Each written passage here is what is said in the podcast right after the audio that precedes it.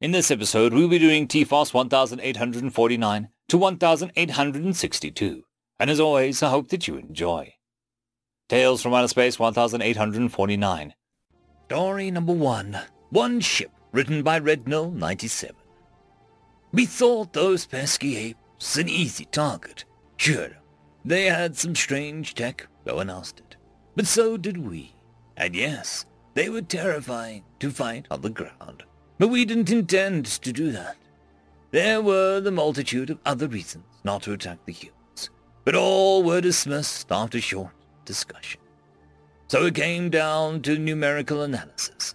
Far more than a billion military ships on our side, against a bit less than a thousand military and a fifty times that in civilian ships on theirs.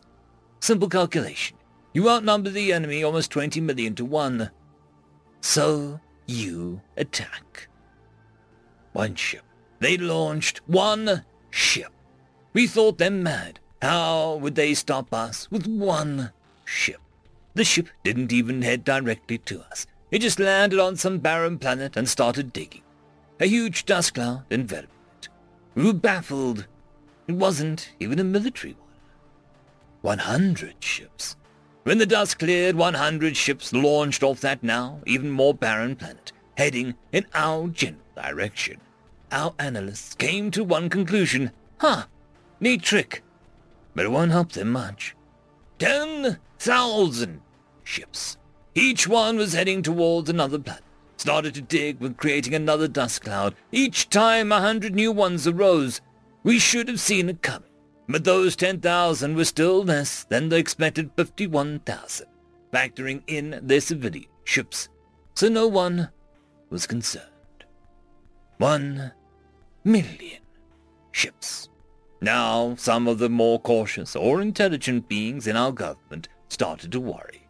But they were denounced as cowards or ape sympathizers and dealt with accordingly. 100 million ships. A subtle state of panic rose through the ranks. But the war would, could still be won, right? They won't find enough planets to do that again, right? How one billion ships will be able to hold the line, right? Wrong. Ten billion ships. Those lunatics did it. Not one dared attack them now. Before we could organize and start a proper defense, they multiplied one ship by ten million and put those greatest of the galactic navies to shame. They outnumbered us ten to one, and no one dared make the humans feel that should be one thousand to one. So we surrendered, and they won the biggest by numbers of involved ships and smallest by death toll, more in the galaxy, without firing a single shot. One ship. Damn you, von Neumann, and damn your exponential growth. End of story. Story number two. Rock On, written by a glass of whiskey. The alien looked at the strange human counterpart. Could you repeat what you just said? I said, look out for the knife. As in the elements for potassium, nickel, and iron. I see. Very funny. He was not particularly human, but the human might pull out another pun, and he was not prepared for that just yet. Ah, come on! That was a good one. Had to look it up. Ah, another human waste of time, of course. Could you perhaps focus more on our studies instead, what? This is our studies. Come on. What's it really for if you can't use some rot puns? The humans had been noted for their focused enthusiasm. Of course, that enthusiasm took on many different forms. One of them was apparently what must be an unearthly amount of puns about whatever they happened to be working on. Look, I have another great one. See what I got here? The human had pulled out a sulfur, tungsten, and a ring on the table. Um, a bunch of materials and your wedding ring? Specifically, sulfur, tungsten, and silver. Swag! The human made a startling noise as if he was about to die. He had learned previously, when he had tried to save that this was just his way of expressing a pun well done. The precise definition of well done pun was apparent only to humans, and perhaps other humans, as he certainly could not distinguish between a good one and a bad one. in much the same way as he had been asked to choose which one was the most pleasant, pest or cholera. Rock on! He had memorized that one earlier from the human, since he used it so often that it had been more or less involuntary. Usually, it caused the human to shut up and get back to work. Oh yeah, rock on! The human finally seemed to quiet down and get back to work.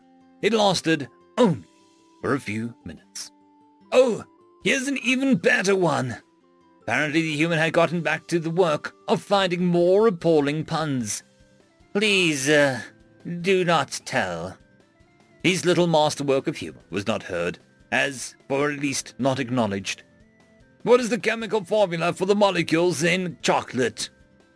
There are a rather large amount of them, but it isn't that primarily distinct by the cocoa which have theobromine in it, uh, so I would guess C7H8N4O2.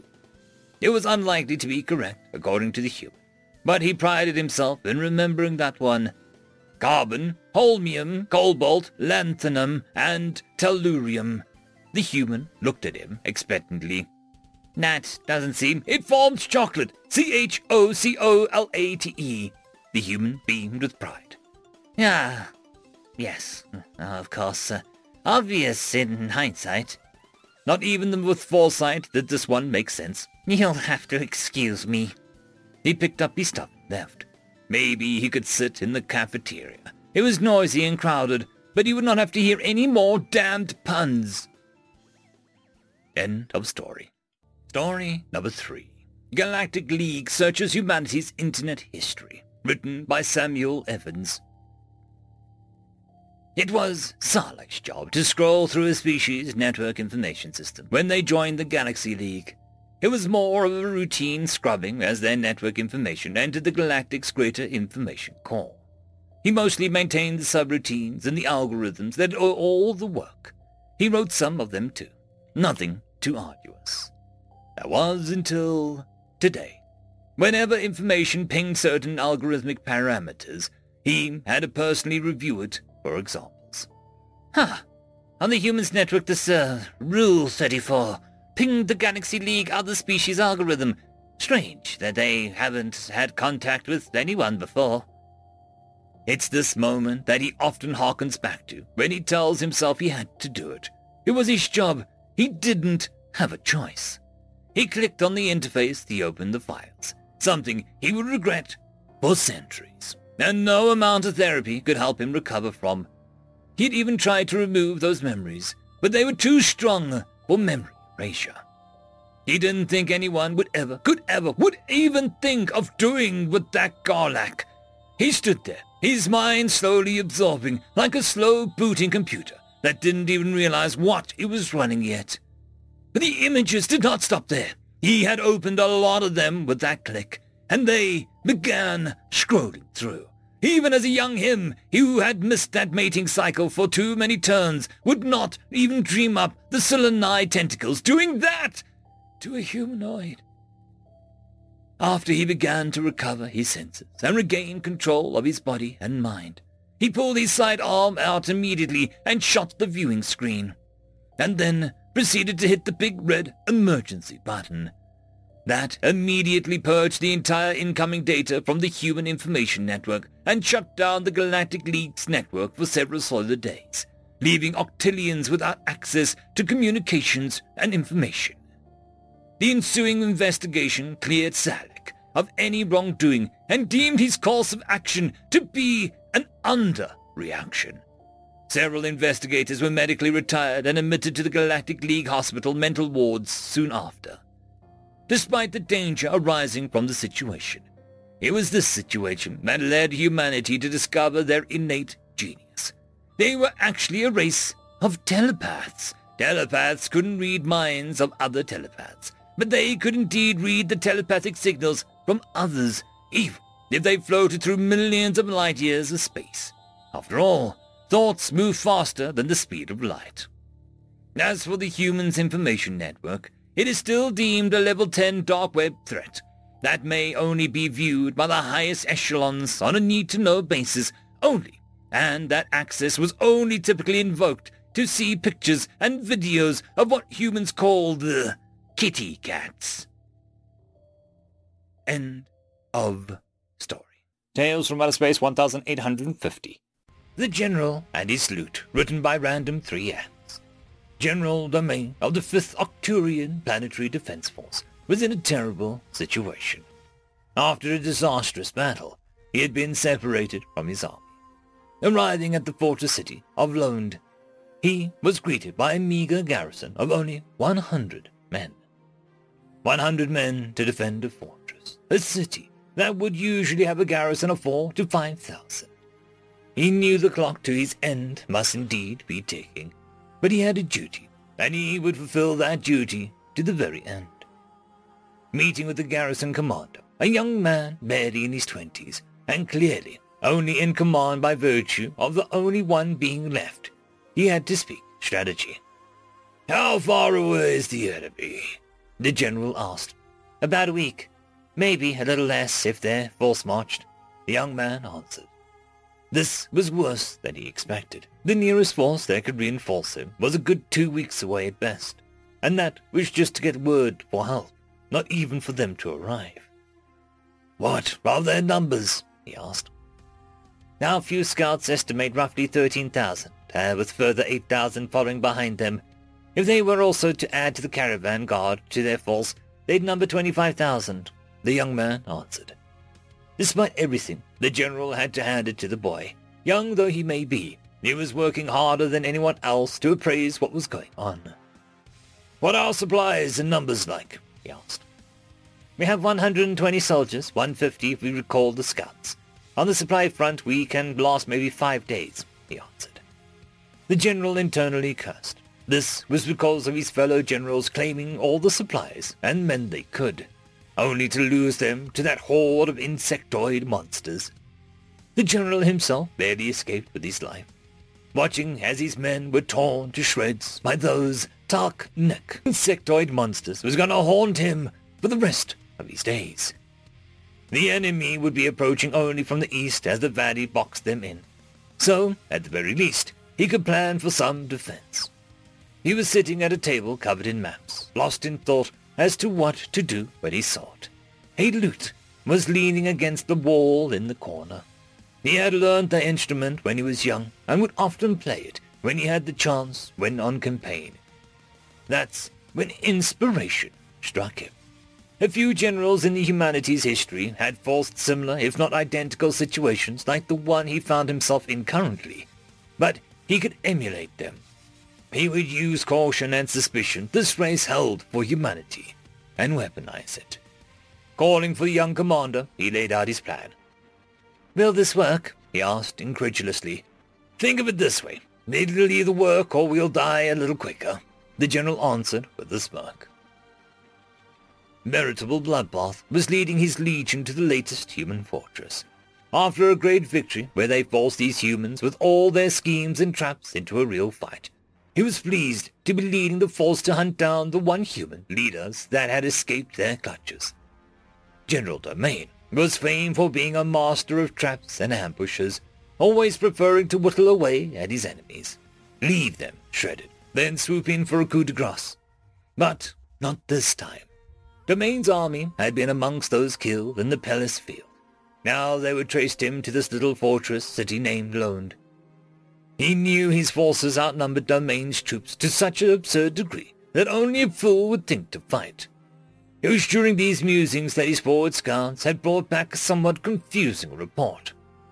What is it? Bloodbath snarled led the nameless scout. Apologies, my lord, but the fortress has no soldiers on its walls. The scout quickly replied, retreating a few steps in terror. None? Bloodbath shouted in confusion. Indeed, the scout hastily replied. This was worrying. Had Domain already abandoned the city and its people to his wrath? This seemed to be most likely outcome. He had simply taken the troops still there and ran. He was saving his cowardly skin. It disgusted him even more than he cared to admit, especially as he had once considered Domain a comrade, albeit one from a rival people. With resolve he pressed on till he reached a point where he could overlook the entire city. It was late in the evening, and the sun was already setting. he decided it would be best to leave the assault till the next day. No point in attacking a walled fortress city in the night. His men would just end up attacking each other. It was midnight when he was awoken by a commotion. Stepping out of his tent, he grabbed the first officer he saw. What's happening? Is it a night raid? he shouted. No, sir. Something is happening in the city. The officer hastily replied, running to the crest that overlooked the city. Quickly following suit, Bloodbath saw every torch and brazier along the city walls had been lit. Straining his eyes, he could see more torches lit about the gate. They could make out silhouettes walking along the ramparts. To his surprise, the gate opened, and a human soldier stepped out. So they were right out to face us. Bloodbath could feel the battle endorphins begging to be released. But the soldier wasn't followed by anyone else. Do they mean to treat with us? Bloodbath asked aloud, but to no one in particular. What happened next, though, only confused him. The soldier began hitting a large war drum. The loud boom was echoing off the walls. Boom! Boom! Boom! Again and again, the soldier struck the instrument. Are they inviting us to attack? An officer asked. Nay, it must be a ritual of some kind. Humans have many strange customs, another posited. Bloodbath himself was mystified. What were these humans doing? Had they gone mad in the face of the enemy? But as fast as the commotion started, it finished with the soldier returning behind the gate, and then firmly closing it. Breeding doubt and confusion, very few of the command slept that night. It was only when the sun rose that they could get back on track. Leading the column, as was the right of his general, rode towards the city he began to hear the sweet tune of strings being strummed. Arriving at the city gate, he was shocked to see it open. There sat the relaxed position on an overlook above the gate was General Domain. He was calmly strumming a lute, playing the sweet tune he had heard upon his approach. Do you surrender the city, General? Bloodbath snarled at the insolent human. Of course, I have come to welcome you with my music to the city with many narrow alleys and hidden spots ripe for ambushes, Domain replied, punctuating each reply with a light plucking of string. This began to concern Bloodbath. This was a general for his trickery. How many men do you have under your command? Bloodbath demanded. Less than one hundred and fifty, Domain answered. Bloodbath was sure now that this was a trap. What lunatic would open the gates to an easy-to-defend city when they only had 150 men? You don't expect me to believe that number, do you? Bloodbath asked incredulously. It is not whether you believe it or not, for it is simply the truth. Please allow me to be your guide. I shall show you all the most beautiful secluded spots away from your men. Domain replied with a grin oozing venom. So you can kill me, no doubt, Bloodbath thought. What would you do should I send my whole army in? Bloodbath probed. Why, there is nothing I could do, Domain replied, emphasizing the I. Bloodbath was now beyond certain. This was a trap, one where they would be slaughtered to a bug, where he would have to submit his men to his namesake. But he could be smarter than Domain here. He could refuse to fall into such a trap. I must apologize, Sir Domain. I must refuse your hospitality, Bloodbath said with a forced melancholy. Please don't. I put so much effort into welcoming party for you and your men. Domain said after Bloodbath's back as he was already turning his men around to march to a different goal. I still refuse to believe that worked, the young commander said from behind a post near the general. In all honesty, I didn't think it'd work either. But when they didn't charge right in when you played your epic drum solo, I knew their commander was cautious due to my reputation, Domain explained. And I just have the nastiest reputation for being a scheming, backstabbing trickster who will trap and ambush any enemy. So all I had to do was play into that perception, Domain said with a grin. Well, one thing is for sure, you are going to end up in the history books for this one the young commander said with his own grin. Not just me. Good old Bloodbath there will be right there with me. He will never live this one down when he finds out. Domain replied, finally breaking into a hearty laughter. End of story. Tales from Outer Space 1851. Story number one. Where is your rider? Written by Whiskey Lullaby. Elytria stood at her desk, rubbing the soot off her face as the castle shook again under the weight of the orcish bombards. Her elven ears hang low as she grit her teeth, staring at the mystical battle map spread before her, looking for some weakness to exploit, some thin line to break through and regroup with the kingdom's forces. She was dragged from her reverie by the door opening. She recognized the brightly colored uniform of the Jungerberg 3rd Regiment of Dragons, a human unit that had been assigned to her during the Alliance push to reclaim the Duchy of Mortham from the Orc invaders. This was their leader, Captain Matthews, the only ranking officer left after the disastrous battle that had left them trapped here. He set his dented, plumed helm on the table. Your Highness, I think I have a plan. You won't like it, but it's preferable to total annihilation and the death or capture of an elven royal. Elytria froze before saying, Was it that obvious? Matthews gave a grim chuckle. You're rather poor at lying, all due respect. Elytria stood, brushing some of the grime from her ranks of stripes. Well then, Captain, what is this plan you are so certain that I won't like? Matthews nodded, saluting. My regiment and I, as well as the remains of the High Rock Musketeers, will make a final charge here, and in an attempt to punch through the infantry lines and cut down the crews of the bombards and ignite the enemy's powder stores. While they are distracted and disorganized, you'll lead the remainder of the Alliance forces through the gap before it can close. We'll hold it open as long as we can. Elytria was stunned as she stared down at the captain. Softly, she spoke. That, uh, might work, uh, but, uh, it is suicide. Matthew shrugged. So is doing nothing. My men and I are cavalry. Our carbines are depleted of munitions, and all we have left are pistols and sabers. We are not made to defend walls or breaches. I've already discussed this with my men. If we must die, let us do so with glory. Neil struggled with herself for a moment, staring once again at the map in hopes of finding some other solution. But there was none. Permission granted.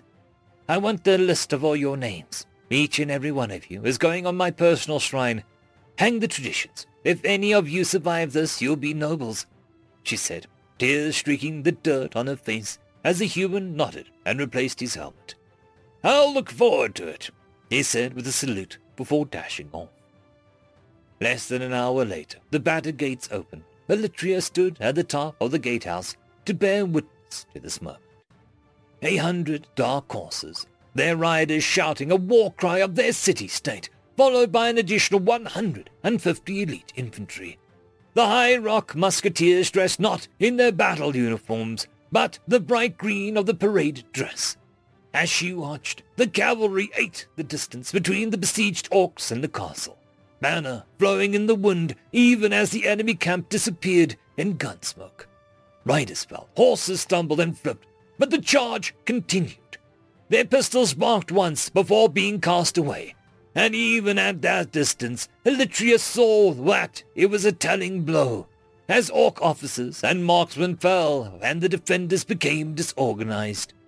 The riders drew their glowing blades as they closed. Another volley from the orcs and more brave riders fell. But then they were upon them, crashing like a wave through the wall of sand, scattering the barbarous orcs with white of steel. The camp swarmed as they tried to stop the momentum, forgetting about the musketeers following behind the cavalry. Just as the riders' momentum fell and their numbers became dishearteningly small, the muskets got within range. One full volley into the swirling melee, and then a charge, bayonets gleaming. Together, the remnants pushed through the line as Elytria rallied the rest of the forces to prepare for the escape. She watched the doomed soldiers fight a corridor into the making. As one familiar dragoon rode hard towards the bombards, lit torch in hand. As he reached the great guns, he tossed the torch into the haphazard magazine, A great roar silenced all else as the guns and everything near them ceased to exist. Elytria made a good use of the sudden silence, rallying the troops within the castle and leading them through the gap in the enemy lines, stopping only once to collect a dented, plumed helmet. She never forgot that day for the rest of her life. End of story. Story number two. The Undying Specialist, written by Operation Technician. Castor troops rushed into the chamber, their armor cracking the marble floor. The Queen stood up and looked into the sensors of their armor as the entire squadron piled into the throne room. They had broken through the station defenses, even as the last of their allies were wiped out. As the last of the Castor troops piled in, forming a firing line at the other side of the chamber. The Queen saw the human mercenary walk into the chamber behind him. He stood slightly behind the line and smiled at the Queen. Traitor! roared the Queen in rage. That's how they've gotten through. Now to think that she paid for the most elite of the human forces. The Castor Troop commander entered the room last. One of the four arms patted the human on the shoulder and took position with the rest of the line aiming its weapons at the Queen. Betrayed no contract, sang a musical voice, reverberating throughout the room. The Castor turned around, staring at the human as she spread her arms. Fail no job. Six distinct pings sounded as a small metal object fell out of the human's hands onto the cracked marble. Lose no more, proclaimed the human as the six antimatter grenades at her belt pinged red and detonated. The Castor troops were shredded, and on the opposite side of the massive throne room, the Queen was thrown back into a chair. The army marched on Castor capital. The unrelenting hail of orbital strikes collapsed the shields, and the Queen's troops rushed into the city. The Queen herself, riding on the flag tank, commanded the forces as they ploughed through the barricades, rushing to the main fortress. More Castor troops flowed out of the city, and the Queen's advance was slowed, and eventually put into a stalemate. Casualties mounted. Surrender, Queen! was heard over the city speaker system. The Castor Emperor himself was speaking to the invading army. Through the sensors in the tank, the Queen looked at the top of the tower where, behind armored glass, stood the Emperor, staring down at the burning city. Behind him materialized a shadow, and over the Emperor's voice came an impossibly familiar musical tones of human speech. And if you fall, come back and try again. And now materialized human raised her weapon, and the Castor Emperor's guts splashed onto the armored glass for all the ground to see. She smiled down, looking at the Queen's tank. Even as the Castor began to surrender, gunfire rang from behind the human. Several shots struck the window from the inside, and her body collapsed, disappearing from view. How is this possible? questioned the Queen, glaring down at a three-meter height onto the human commander. What is? The human looked annoyed and distracted, as if he had anything better to do than talk to the Queen.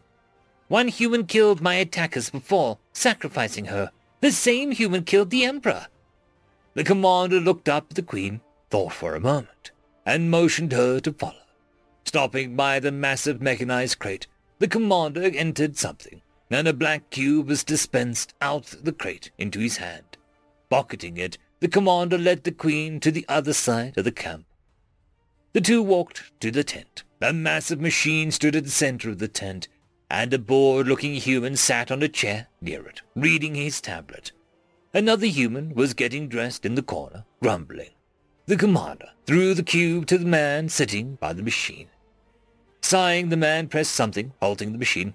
Recycling, said the machine, roaring too for a moment, and went quiet, dispensing another crystal back into the bank of such crystals at the side. Ready! The man inserted the crystal, and the machine came to life once more.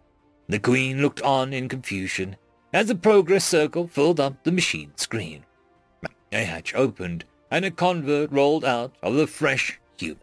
The same human that saved the Queen and killed the Emperor.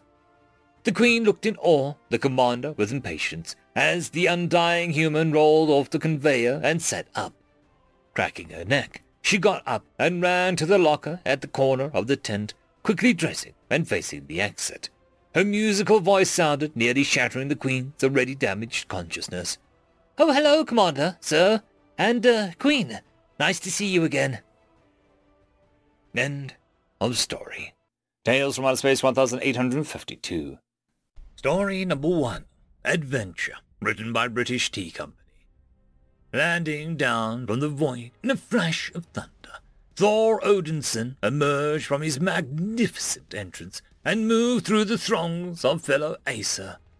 His armor disappeared off his body in a shimmering light, and he moved through the halls of his home with haste. From the furthest edge of the galaxy, news had finally come. Muspelheim was mobilizing. Ragnarok was nigh. Father! The Prince of Asgard shouted as he threw open the two immense gates, the size of skyscrapers. The Einherjar stood impassively as Thor moved past them, all the way to the All-Father, whose eye opened to acknowledge his son. One ear lent to Thor's words, another keenly heeding the words of a small raven whispering its findings. I know, I know. The elder Aesir mumbled as he rose from his throne. Part of it was directed to his anxious son, the reserve for his bird. Rising from his seat, the king of Asgard stood and tapped his scepter upon the ground. The lights dimmed momentarily. The holographic displays filled the room. The Einherjar, which had been standing to attention, swiftly departed. Father, dire news! Surtur of the Muspelheim was last seen rallying. I know. Odin snapped irritably as he approached the holograms. Hunan was just informing me of the situation before you loudly barged in here like a drunkard coming home from a night of revelry. Then shall we muster our armies? What does it look like I'm doing? All that muscle and armor must be slowing your head down these days. The old man snorted as his commands were typed into his display. Glancing over, his finger hovered over the controls before he sat down back in his chair, hand raised to his chin as though in contemplation. What ails you? I have dispatched countless Einherjar to other tribes, from the ones around Aldebaran to the ones in Alpha Centauri, and to the ones in Cygnus, Aquila, and Lyra. Countless of our messengers sent to alert everyone that war draws near. Progress indicates that ever since first contact and our periodic gifts, the other tribes have progressed to a rate where they will be ready to fight by our side during the coming war. If that is the case, our numbers swell immensely. Then, uh, what is it that look I witnessed earlier? This particular tribe we seeded roughly two million years ago, when the conditions of that system were optimal for supporting a new tribe. Thus far, they have merely dropped their feet into the vastness of space. I do not know if they will be ready. And you are seeking my counsel? Indeed. Though my brutish boy would rather swing hammers and ride solar waves than attend to a business of the galaxy's future. You still have your merits, Odin said with a mirthful chuckle, putting his finger to Thor's head. He gave it a second before putting away. There is the cumulative history of the past ten millennia. Are they ready? Thor paused a bit as he laid Mjolnir down. Leaning against the wall, stroking his beard, thought. The Prince of Asgard considered the factors. Born in the cradle of a beautiful world, born with plentiful resources, the tribe at Sol certainly had stacked hand. The only thing that held them back was their relative lateness in seeding compared to their compatriots, whereas the one in Cygnus and Aquila were already sailing the cosmos by the time Asgard remembered to check up on them. Sol was still only a fledgling to the flight of space travel. I see nothing but average intelligence displayed amongst their people. given how they were disadvantaged to start in contrast to the others, there is little benefit within that scope. However, their aggression as a people is only on the lower end, unlike the tribe at Alpha Centauri. I do not see the willingness to act and destroy. Odin nodded. The ones at Alpha Centauri almost cleansed each other in atomic fire, in a battle for natural resources until the Einherjar stepped in. A rash and foolish move, but such brazen ferocity would make them fine additions to the protectors of the galaxy. With all the conditions considered, the tribe of Sol is nothing special, I'm afraid. Woefully average, in my opinion, on most scales. But I would point to something special among them. Unlike the other tribes, we say the ones in Sol are comprised of the heterogeneous culture. This can only be explained that previously before, others had migrated away from the seeding area rather than sticking to the place that we had provided. So, what do you see in that? An adventurous spirit, Thor grinned. The ones at Centauri didn't move across their world till they were suffering from overpopulation in their home areas. The ones at Sol moved whenever it was possible. Such a quality where one is willing to leave comfort to seek out the mysteries of their world should not be underestimated. I see, Odin said as he tapped Gungnir once more. My decision is settled then. The Einherjar will be dispatched to Sol. We will greet the people there, and we will give them the same packages as our other tribes. I hope, Thor, that this adventurous spirit which you talk about proves to be a boon enough in the face of Surtur's hordes. End of story. Story number two. The Beacon Builders, written by Timpanzee, writes. We have all lived our entire lives with the absolute certainty that alien life exists and is friendly to us. As soon as our technology had advanced far enough to search the heavens, we found the same signal in nearly all frequencies. Someone was screaming into the void, desperate to let us know that we were not alone. These beacons were a source of hope and inspiration for generations as we developed the necessary technology to answer the beacon builder's call. The transmitter we built was powerful, so we sent our message back to the nearest beacon. We waited for years with bated breath as the distance between stars is vast and light travels slow. An answer was expected as soon as the light delay would allow, but it didn't come on that day, nor any day that followed. Nevertheless, the beacons continued to scream their unchanging message of hope in all directions. Many theories were proposed as to why the beacon builders had not answered our call, but ultimately it was nothing more than speculation. We needed to know why they were not responding, and the only way to do so was to go ourselves. The speed of light, which for centuries had thought to be the absolute speed limit of the universe, was conquered, and we bravely went in search of those who inspired us to conceive of such marvels. The distance was great, but so was our resolve. We wanted nothing more than to meet these gods amongst mere mortals. Unfortunately, when we arrived at the beacon, it had no crew and was so advanced that we could not tell if it had been operating autonomously for hundreds or hundreds of thousands of years. The only clue was an arrow, a beam of light, and a number. The beacon builders had told us which direction to go and how long it would take traveling at light speed. The journey would be more than ten times the distance that we had already traveled, but we needed to know what happened to them. We arrived at the red giant star for four gas giants, three rocky planets, and countless orbital debris. It is, to this day, still impossible to visit the home world of the beacon builders. In their prime, they must have had billions of rotating cylindrical habitats orbiting their star. But all that remained of that engineering marvel was an impassable cocoon of high-velocity debris caused by a runaway collisional cascade.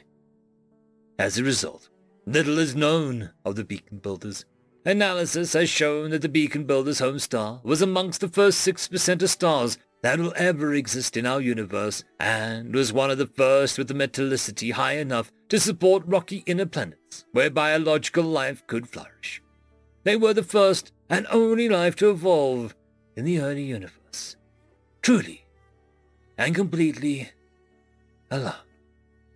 Despite this, they were courageous and raged against the dark. The beacon builders named themselves humanity and created the beacons so all who followed would be able to find each other and not be alone. All of us here, all species represented at this assembly, were granted the privilege of growing up together in the light because humanity survived alone in the dark. This is why we, the beneficiaries of humanity's kindness, pledge to uphold their values and morals. All species have the humanity given right to be guided out of the darkness and into the light. As such, the beacons will be protected and maintained for all eternity, so no one else need feel loneliness that humanity felt when it looked up at the night sky and knew no one looked back. Thus begins the 1094th Annual Assembly of the Commonwealth of the Beacon Keepers. End of story. Tales from Outer Space 1853. Story number one. Starlight, written by Cold Fire Nine. No one paid attention when the first star winked out. We didn't really notice the next one either, or the one after that. Probably not even when the tenth one did, because they were all stars that held no practical value for us. The only reason we knew anything had happened was because we left scientific observation satellites in those systems, which reported that their stars had gone dormant. Even then, we thought that it was some kind of technical glitch, that the satellites must be malfunctioning, and that there was no need to investigate because we knew that stars do not simply stop burning. We later learned that was only a partial truth. They do not stop burning on their own. In all of our travels, we had never made contact with another sentient race, so we left solar systems untouched unless they could provide us with the resources or territory needed to continue our endless expansion into the galaxy. Not surprisingly, it wasn't until the eleventh star darkened that we took notice. Star AK-10 did not have any notable planets or resources, but the star itself had intriguing properties, and we had established a research station in its system. That station was the first to witness the star go out. The personnel reported that radiation spiked before the light disappeared. Then the star was just gone. After that, there was nothing. We sent a team of three rescue crafts the Innocence, the Mercy, and the Herald to recover the crew and investigate the situation. With no idea of what to expect, when we arrived outside the system and scanned, we found nothing. No debris, no signs of radiation, no station, no star. It was all gone like it had never existed at all. We only found the empty blackness that we believed existed between galaxies, and we were afraid. Despite that fear, we wanted to learn what had happened, so the Innocence moved into the system to investigate. Shortly after entering the system, communications with Innocence ended abruptly, and our tracking systems could no longer detect her. There were no signs of violence. She was simply gone. The Herald's captain dropped a surveillance drone at the system's edge to continue observation and ordered an immediate withdrawal from the closest solar system to determine their next course of action. Mercy and Herald plotted two return courses for home, then waited a full day, hoping the Innocence would return or contact them. They launched on separate paths for their home port when the feed from the surveillance drone disappeared, stopping in each solar system they passed only long enough to drop a drone. The Herald arrived in Augury Station six days later, but Mercy never arrived. Augury Control reported it had received signals from four drones tagged as belonging to Mercy.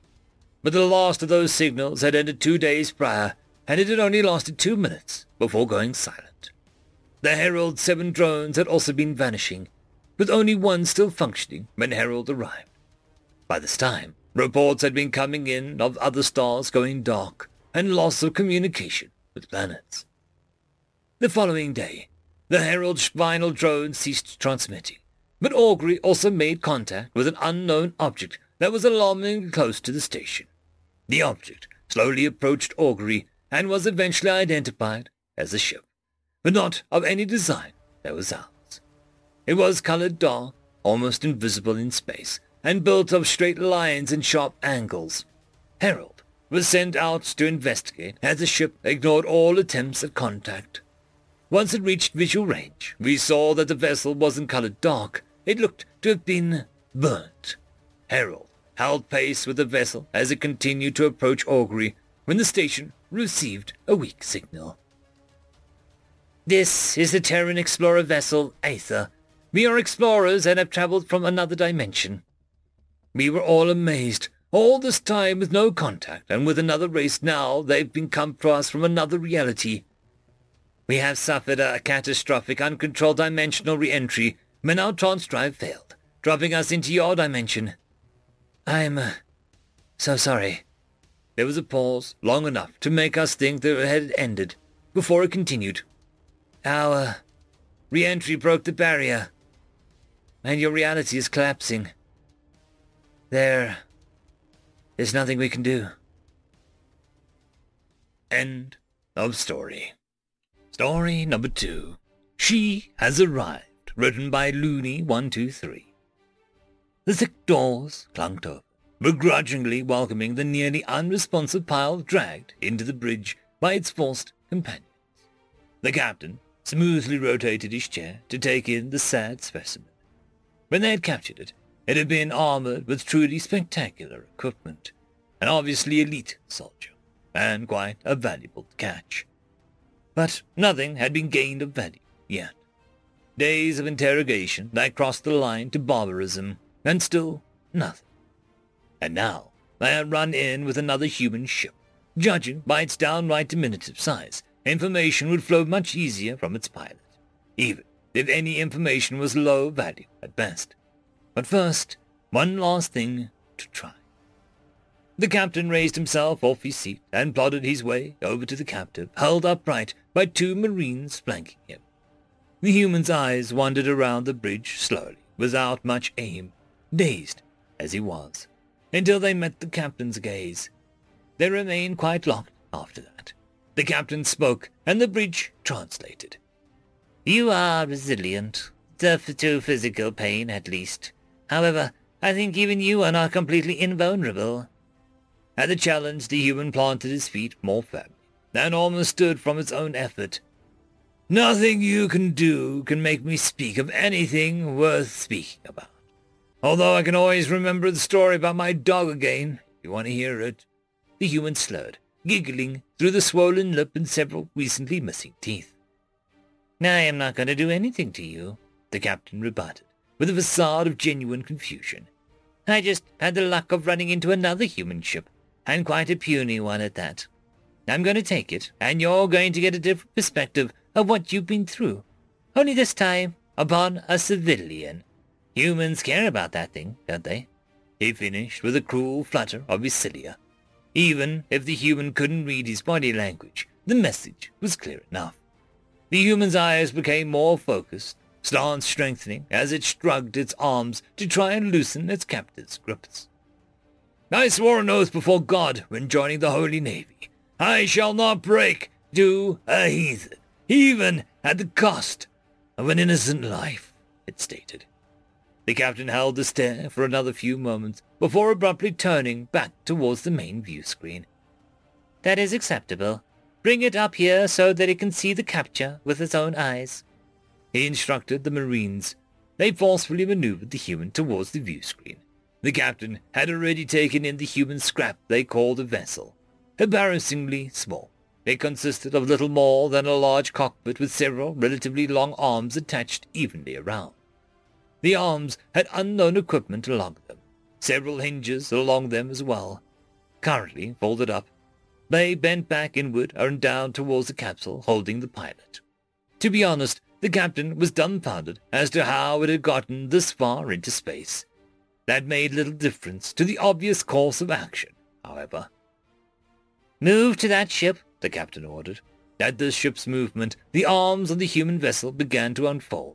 The human, consistently struggling against his escort, made his way up to the view screen, finally looked at it. The human collapsed. Only held up by the surprised Marines on either side of him, the human started to tremble, its eyes flickering back from forth from fixing on the human vessel floating in nothingness and the wildly flickering across the room without seeing anything in it, only to fix on the vessel again a moment later. Its mouth flapped open and closed, releasing random noises approaching animalistic and nothing at all. All eyes on the bridge were torn from what they were doing to watch this.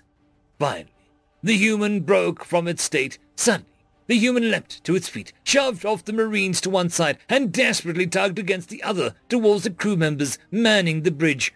Communications! Where is your communications? Commu... It screamed before being struck in the head by a Marine still holding tight to its arm. Now, the human went totally limp. A few seconds later, it stirred, waking up to feet pressing down against the floor instead of arms to keep it off of it. It resumed babbling, which the translation software dutifully pressed on. It's, it's here. They wouldn't send, it's here. They, they sent it. They, they, God, God, God have mercy upon me. I, I've kept God. It's, they, they sent it. It's, it's here. The captain had become slightly unnerved. Stop staring at the human. Back to your business. I want more information about the ship. He barked. The crew spurred back into action and quickly produced results. Captain, there's a an amount of energy from the ship. It's, uh, incredible. The captain stomped over to the prone human. I want you to tell me what that ship is. If you don't, you will beg for your previous conditions before long. The human was silent for a moment, then snapped its head towards the captain's glaring visage. It's... her. I don't want to know about the pilot. I want to know about the ship. Why does it require so much energy? The human was quiet for a moment before whispering up to the captain. Ships are considered female, and it's... her. He strained out. At that, the human went limp again, voluntarily this time. Lying on the floor, eyes blank, the human gave his own eulogy. I have done my duty to God, and go to him now. His angel shall lead me through all, and I will willingly follow. May these heathens perish into everlasting punishment. She is God's sword, and I will feel not the sharpness of her blade. Amen. The captain held his concerned look over the human for another moment before resolutely turning again towards the view screen. Captain, our sensors have reached their maximum readings. That vessel is holding an impossible amount of energy. No matter. The unbendable will will not be destroyed by a ship that could easily fit its nozzle into one of our jets. Combat alert! A sense of urgency filled up the bridge. The human vessel hadn't moved since the start of the encounter other than to unfold its arms. It still sat looming in the expanse, waiting. With the shift in the ship, the human vessel once again moved into action. The arms which had unfolded to arch straight forward contorted again. This time, they ended up fully extended directly towards the ship. The vessel also began to float towards them. The human chose this time to once again have control over his body, leaning his head up to get a better view of the captain. He called out, You call the ship unbendable? The captain turned from the screen to face the human. It had a mad grin on its face. Yes, it is. The human started to deeply chuckle at that. The human vessel was now getting closer. Too close to the captain's reckoning if the energy readings were correct. I want a hole through that ship now. His words were too late. In an instant the vessel vanished from view. Blocking it was nothing. Not nothing. Nothingness incarnate stood between the two ships. And it was approaching their ship. As the captain stood, watching his permanent grave fly towards him as the human vessel slowly escaped its pool. The human chuckled again. End of story. Tales from Outer Space 1854. Story number one. Hostile Takeover, written by Fox Corp. Within the secretive chambers of the Terraformer Corporation, three suited humans walked in unison. Each of the three had been summoned by Bobby Brown, de facto owner of the Terraformer Corporation, the largest private terraforming and colonization entity in Terran space. Bobby and his fellow shareholders wish to turn Terraformer into the largest planetary transformation entity in the Milky Way. These three individuals have the power to make it happen. Emily Snow, CEO of Standard Energy, the largest energy conglomerate in the known galaxy, formed in 2070 in search of new fossil fuel deposits, as well as to capitalize on the fusion market. It's a massive conglomerate of countless pre-unification energy giants Saudi Aramco, ExxonMobil, Chevron, and BP unified into a singular energy type. They've completely monopolized the energy market through ruthless business practices. Almost nothing is below this profit-hungry fiend. William Tracker, chairman of the board for Terran Private Defense, acting as a PMC for anyone willing to pay. They've been involved in conflicts from the shoulder of Orion all the way up to the RimWorlds Practically every military in the galaxy relies on their hardware and contractors for ships and maintenance. Without them, no military would be capable of putting up a fight. Formed in late 2052, with the collapse of the conventional military-industrial complexes, the companies of Lockheed Martin, Boeing, Northrop Grumman, and Raytheon, General Dynamics, and BAE Systems clung together to survive. Now they are nigh unstoppable. The final of the three, Jonathan Schmidt, CEO of the Bank of Terror, formed in 2175 by both human and grand law banks. It makes up over 75% of the private banking sector, the bank of choice for dictatorships, republics, and everyone in between. This bank had the power to swing money like a hammer, giving those in need, making ungodly profits along the way. Escorted by a small army of security personnel, the three reached the end of the spacious hallway. They reached a large door labeled Bobby Brown, majority shareholder. One of the entourage of security opened the door, and the three filtered into the massive office of Bobby Brown. Massive windows filtered in the light of the Terran sunset, a crimson sun just beginning to dip below the horizon of the gargantuan cityscape of Greater Chicago, one of the four gargantuan swaths of Ecumene within the old borders of the United States covering an area of Indianapolis to Minneapolis, the city knew no bounds. The view from the five-mile-high Terraformer Tower was spectacular, but the three individuals weren't there for the view. Welcome. It's great to see you all once again. I wish this meeting was a more casual occasion, but we have some very serious business to attend to. Bobby's booming voice reverberated throughout the room. Please have a seat and enjoy the champagne. There is much to discuss. The three sat down. None helped themselves to the champagne provided. Bobby didn't seem to mind and grabbed a full glass of champagne. He grabbed a remote and began projecting a scene of a planet labeled Dawn. As I'm sure many of you know, we've been involved in terraforming projects within the Tactile Republic for over 150 years. As I'm sure you also know, the Republic has recently taken an authoritarian communist turn. Several of our projects have been cut off from the sudden and violent regime change. His speech was interjected by William Tracker. It is a very unfortunate situation, however. Our profit margins have only increased from this change in power. This new state is very security cautious, after all. What's in it for me? I'm glad you asked. As a token of good faith, I'm offering through all three companies a 5% stake in Terraformer Corp. But should you decide to cooperate? All three straightened in their chairs and leaned forward. Bobby let a beaming smile creep across his face. I knew that would get your attention. He continued to the next slide of his presentation.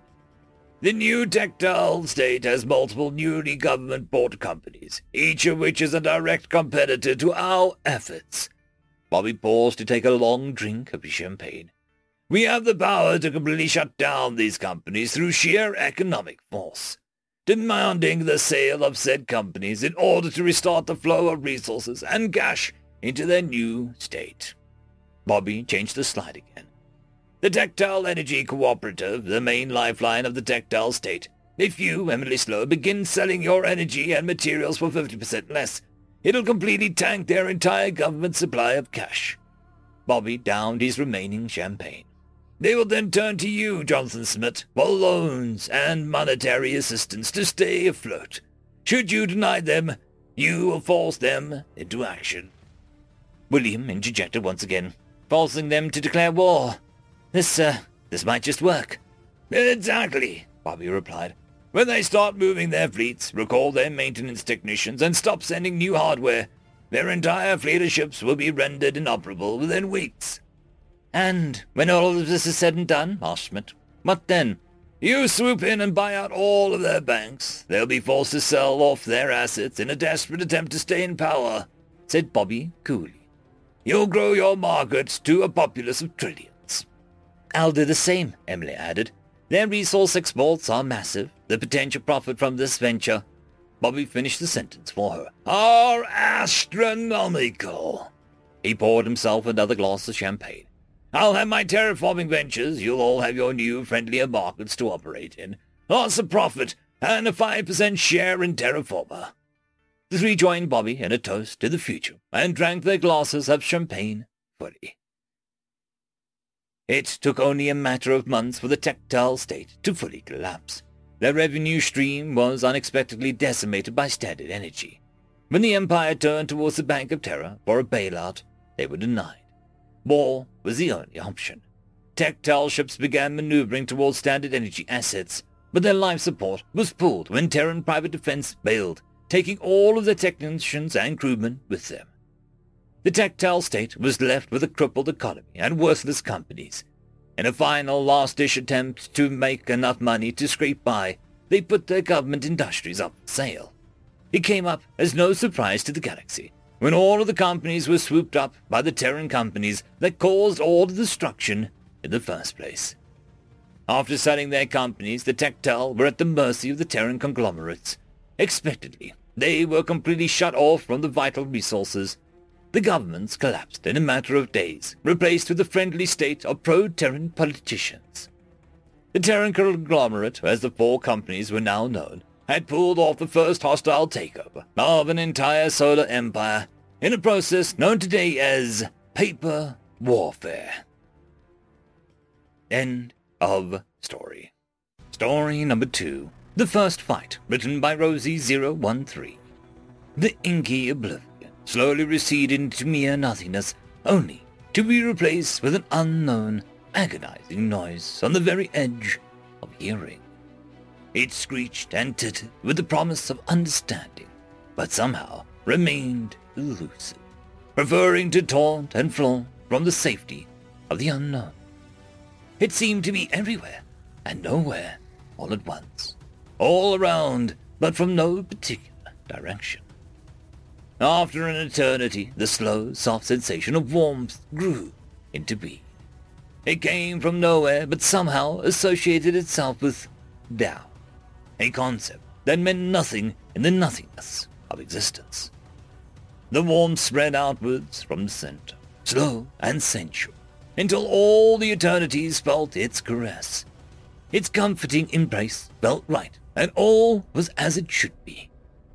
Suddenly, pure and raw, thrust itself into the dark, brutally dispelling the peace. It slashed apart the nothingness with hard straight lines of amber yellow and pale red. Reality peeled away from the assault, desperately retreating down to the familiar comforting dark. The dark and warmth was welcoming and accommodating, but something had changed and the dark, new sensation had written itself into being. A sensation that defied definition. It was warmth, but coarse. It fought change and clung tightly to all that was, entrapping darkness and warmth against one another. Eventually agony made itself known, slowly but insistent permeating the darkness. It came in leaps and bounds, clustering randomly across space and time Reality wreathed in desperation, shaking loose warmth and exposing itself to light in its bid for release. Agony skulked away into the dull throbbing, secretly pleased at being sated by the thrashing of all of existence. The thrashing has not gone unnoticed, however, and new sensations and feelings began to exist faster and faster, more than could be named in the time it took for them to be recognized. They came relentlessly, gaining pace until all began to blur into one, until suddenly they collided into a singular, perfect, unified moment. David awoke and climbed out of bed, taking the time to shut off his alarm clock. The first fight of his day had been won. End of story. Tales from Outer Space 1855.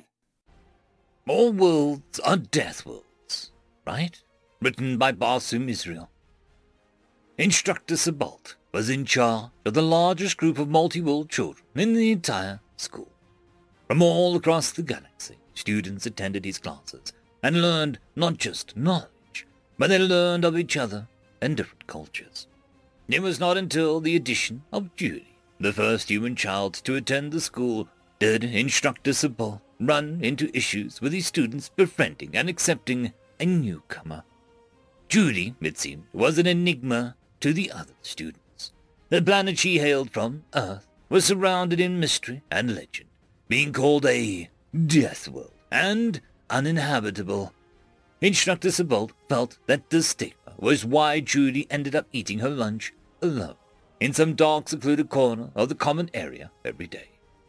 He had seen on many occasions the young Earthling try to reach out and befriend the other students, but they were all too wary of the Earth child to ever reciprocate the effort. It was then that he decided to show the entire class how alike all of his students were, no matter what world they hailed from. Every world could be called a death world, and what planetary body did not have areas on it that were uninhabitable? When it was all put into perspective, Instructor Sabalt was confident that the mystery and threat of an unknown that surrounded Judy would disappear, and friendship would soon blossom. So as he sat looking over his class, he gave them a, the assignment. In three weeks from today, I will require a video presentation from each of you depicting your homeworld, paying special attention to its stages, both animal and geological, he said. Students that share a homeworld may work together on this presentation, but be aware that this will be a 40% of your final grade so please put forth an effort worthy of the weight of the grade we carry.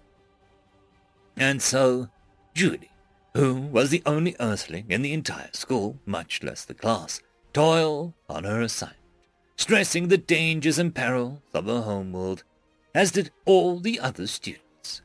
On presentation day, she would be the third student to give her report.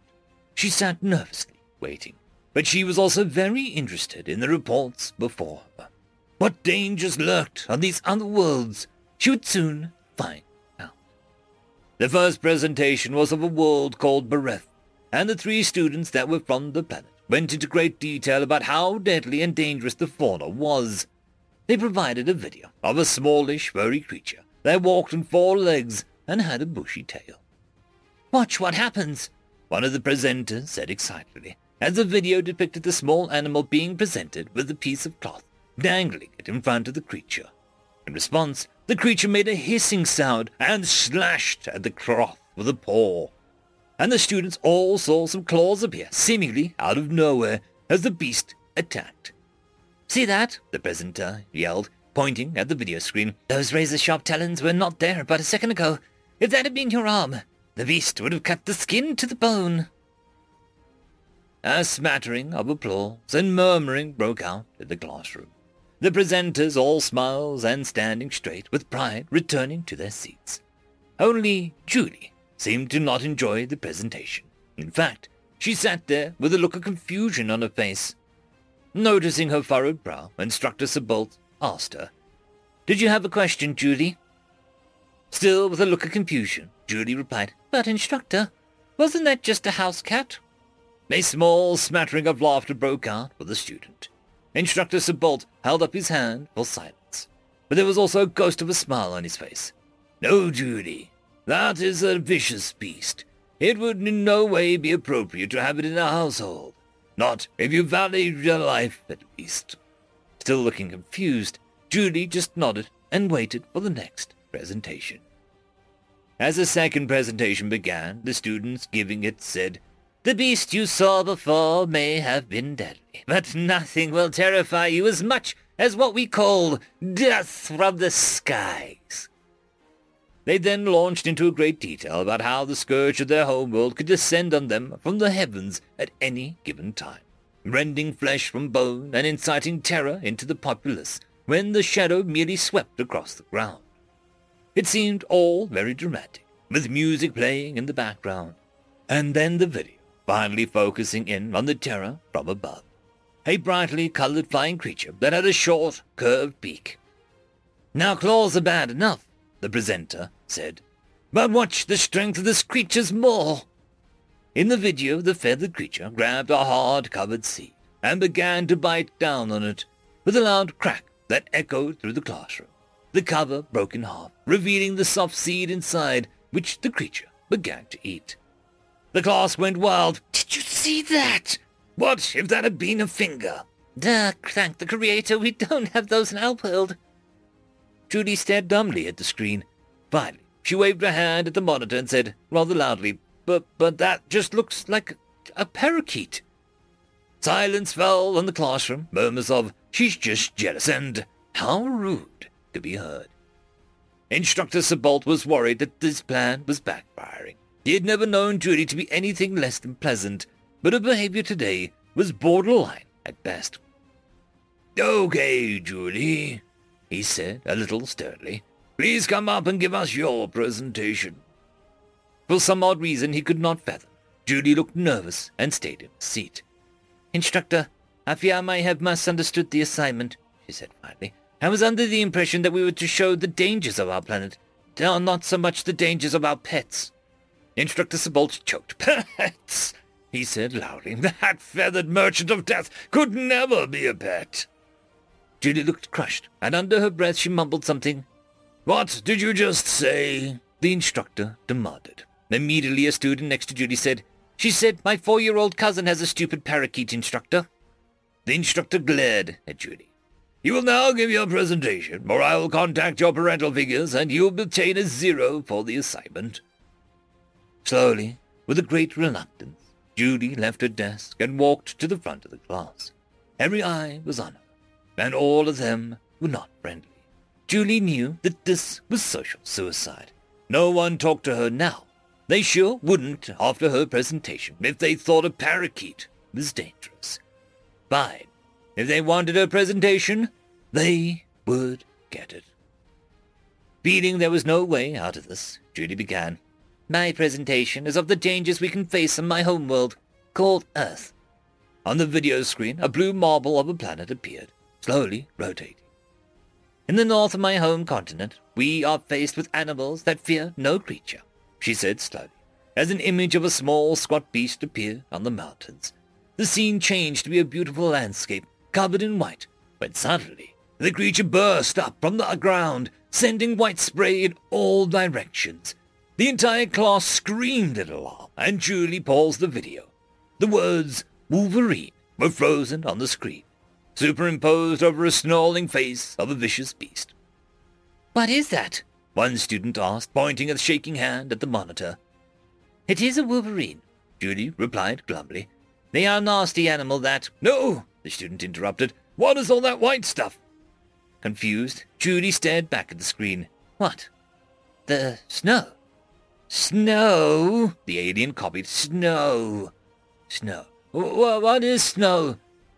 Getting really confused, Judy replied, Snow is just rain that gets frozen before it hits the ground? A gasp of alarm escaped from the student. Your rain freezes in the air, like outside, not in the laboratory. Judy just looked at him and shrugged her shoulders. Yeah, for about 25 to 40% of the year, uh, depending on where you are. Silence greeted her words. Anyway, she continued, unpausing the presentation. You can see the wolverine is so nasty, it is willing to attack predators much larger than itself. Here she showed a small wolverine snarling and advancing against a grizzly bear. What in the seven hells is that? A student screamed, pointing at the huge creature made of muscle and sinew on the screen. Pausing the presentation again, Julie looked at the screen, then back at the student. What? The bear? Those things are all over my homeworld. The student stammered, shaking in his seat. All, all, all over. How are you even alive? Judy laughed. bears are bad, all right, but there are much worse, much, much worse things on earth than bears. You must be lying, a voice said. And it took a second for Judy to notice it was her instructor who had said it. He was sitting in his chair, shaking with fear. Smiling, Judy just fast-forwarded her presentation a little bit to where warm, clear, calming water was all that could be seen. Seventy-one percent of my planet is covered in water, she said, and in that water are many creatures, like fish, crabs, seahorses, squid, and the like. And as she tore the pleasant pictures of each animal flashed on the screen, we even have what we call seals, she said, looking at Dojet, an alien classmate that looked so much like an anthropomorphic seal. It was frightening. Dojet smiled widely as he watched the seals play and leap in the waters. We, uh, also have sharks, Judy said, and out of nowhere, a gigantic great white shark appeared on the screen, chasing down and biting into the seal flesh in a rush of red-stained water.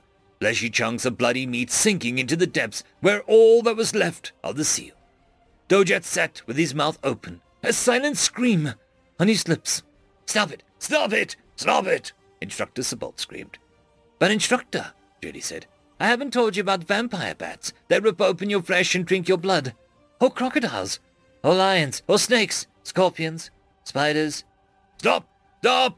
Instructor Sabol grasped. His hand clutched over his heart. Dojat stared in abject terror at Judy. Oh, how did your people even survive? he asked. Because, Judy replied calmly, glaring out over the terror-stricken faces of the white eyes of her fellow students. Because the most deadly creatures from Earth are, uh, humans. And saying that, she headed for her seat. As she walked down the aisle, she could not help but notice that the other students shied away from her in fear. When lunch rolled around, Judy almost cried. She knew that her presentation ensured the rest of her school days would be spent with self-inflicted isolation. As she nibbled on a sandwich, her appetite long gone, a shadow fell over her. Looking up, she saw the seal-like Dojet standing over her. Judy looked up sadly. You are awesome!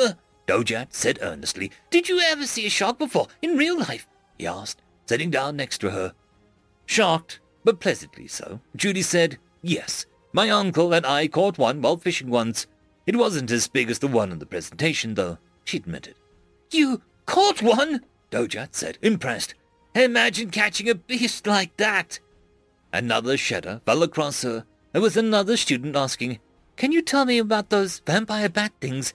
They sound scary. Another shudder, And another. Julie, all smiles, tried to answer all the questions, but there were way too many. When the lunch period ended, Julie was surrounded by admiring students as she walked back to class.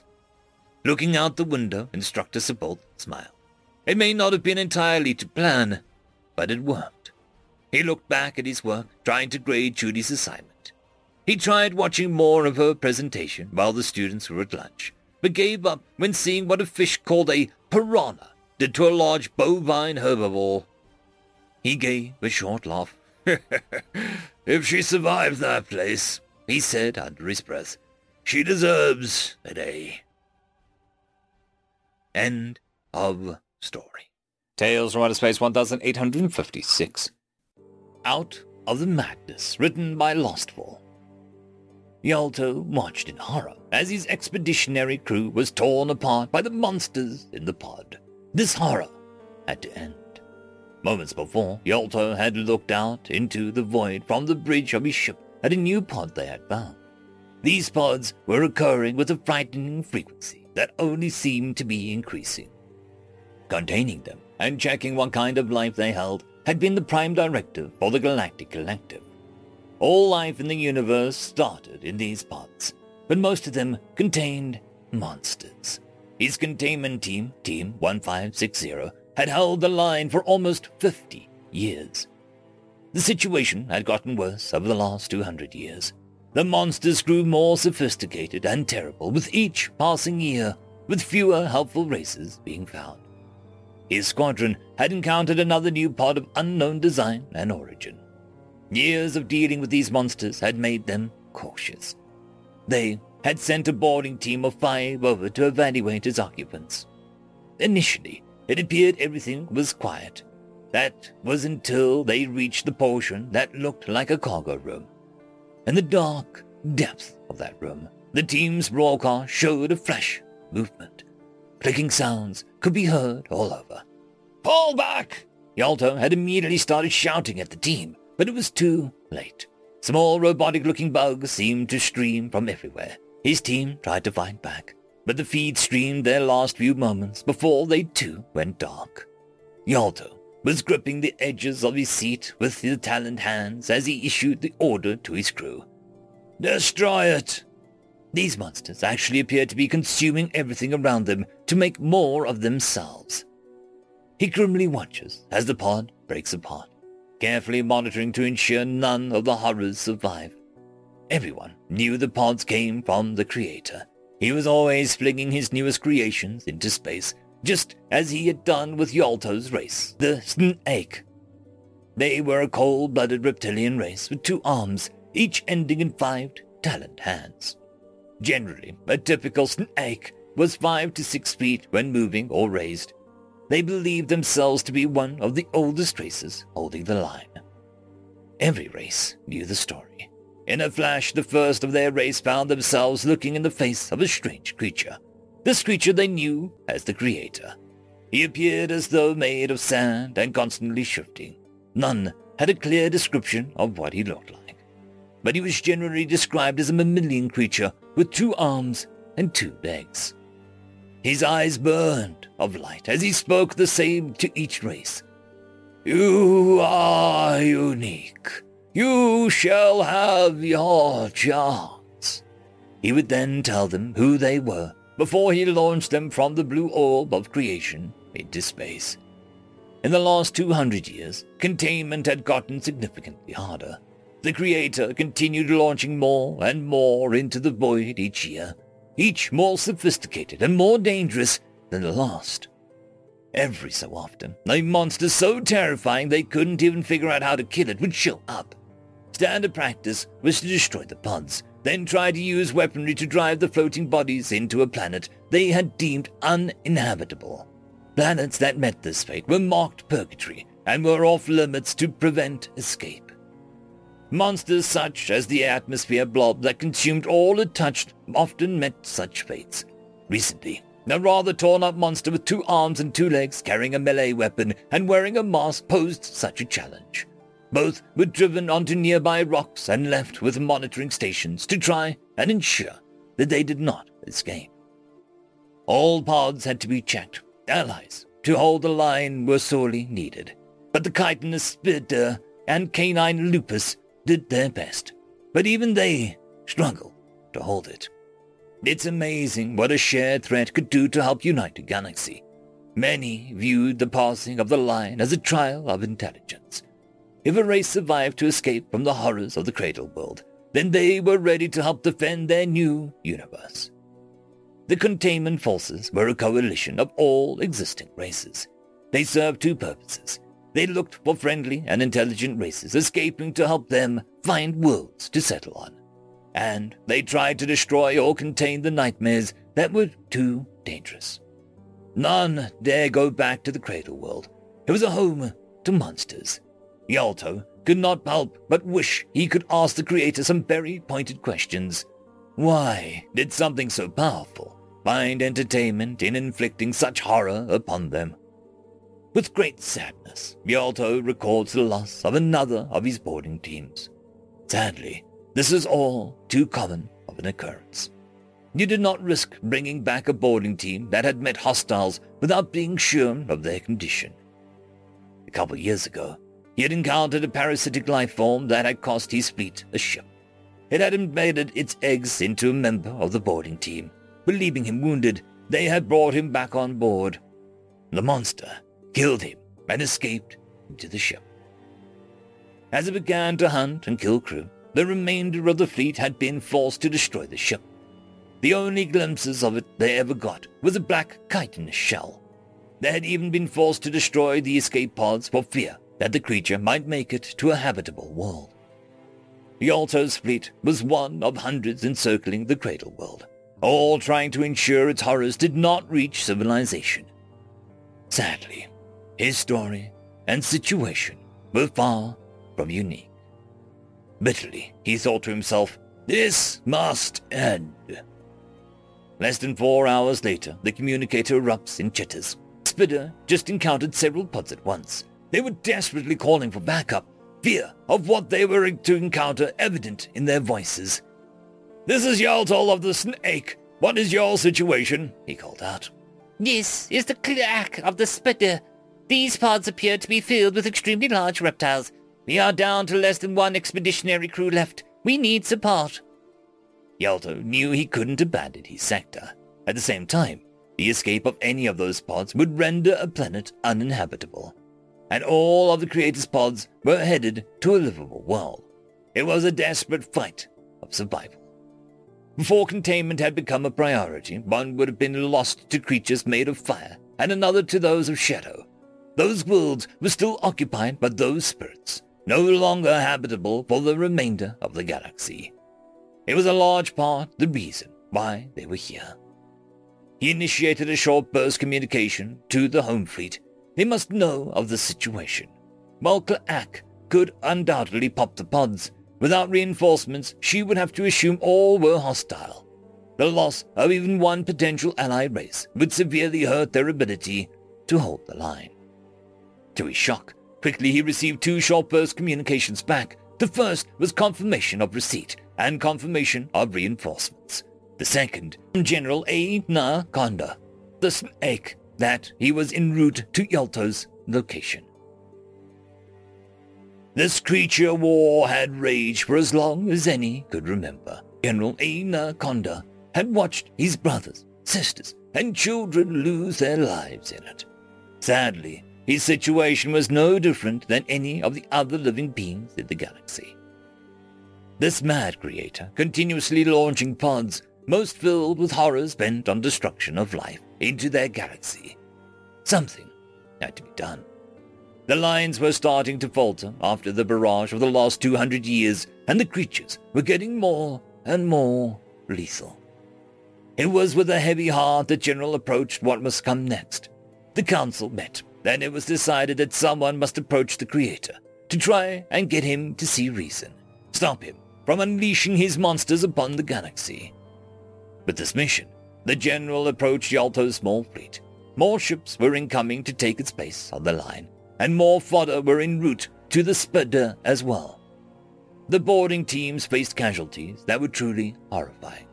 Over the centuries, this war had spanned had they had resorted to primarily using criminals for this duty.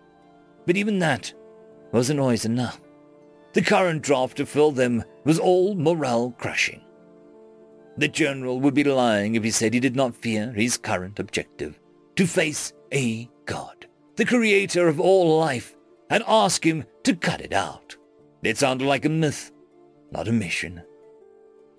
As General A. Nakonda reached the fleet, he informed Yalto of his new mission. A young commander would take up his spot on the line. Yalto and four of his ships were to escort the general into the Forbidden Zone to meet the Creator. Yalto could feel his blood freeze, even in the warmth of the artificial heat lights. Stories were told of the journey to the Creator's world, of the horrors that were seen. Also, there were no ports of respite along the journey. During the mission, they were to also survey the worlds they passed until they met the Creator. This information they would continuously broadcast out to the galaxy to document what they find. With foreboding they launch into their odyssey. The first system they entered, they could see signs of where crash pods had hit.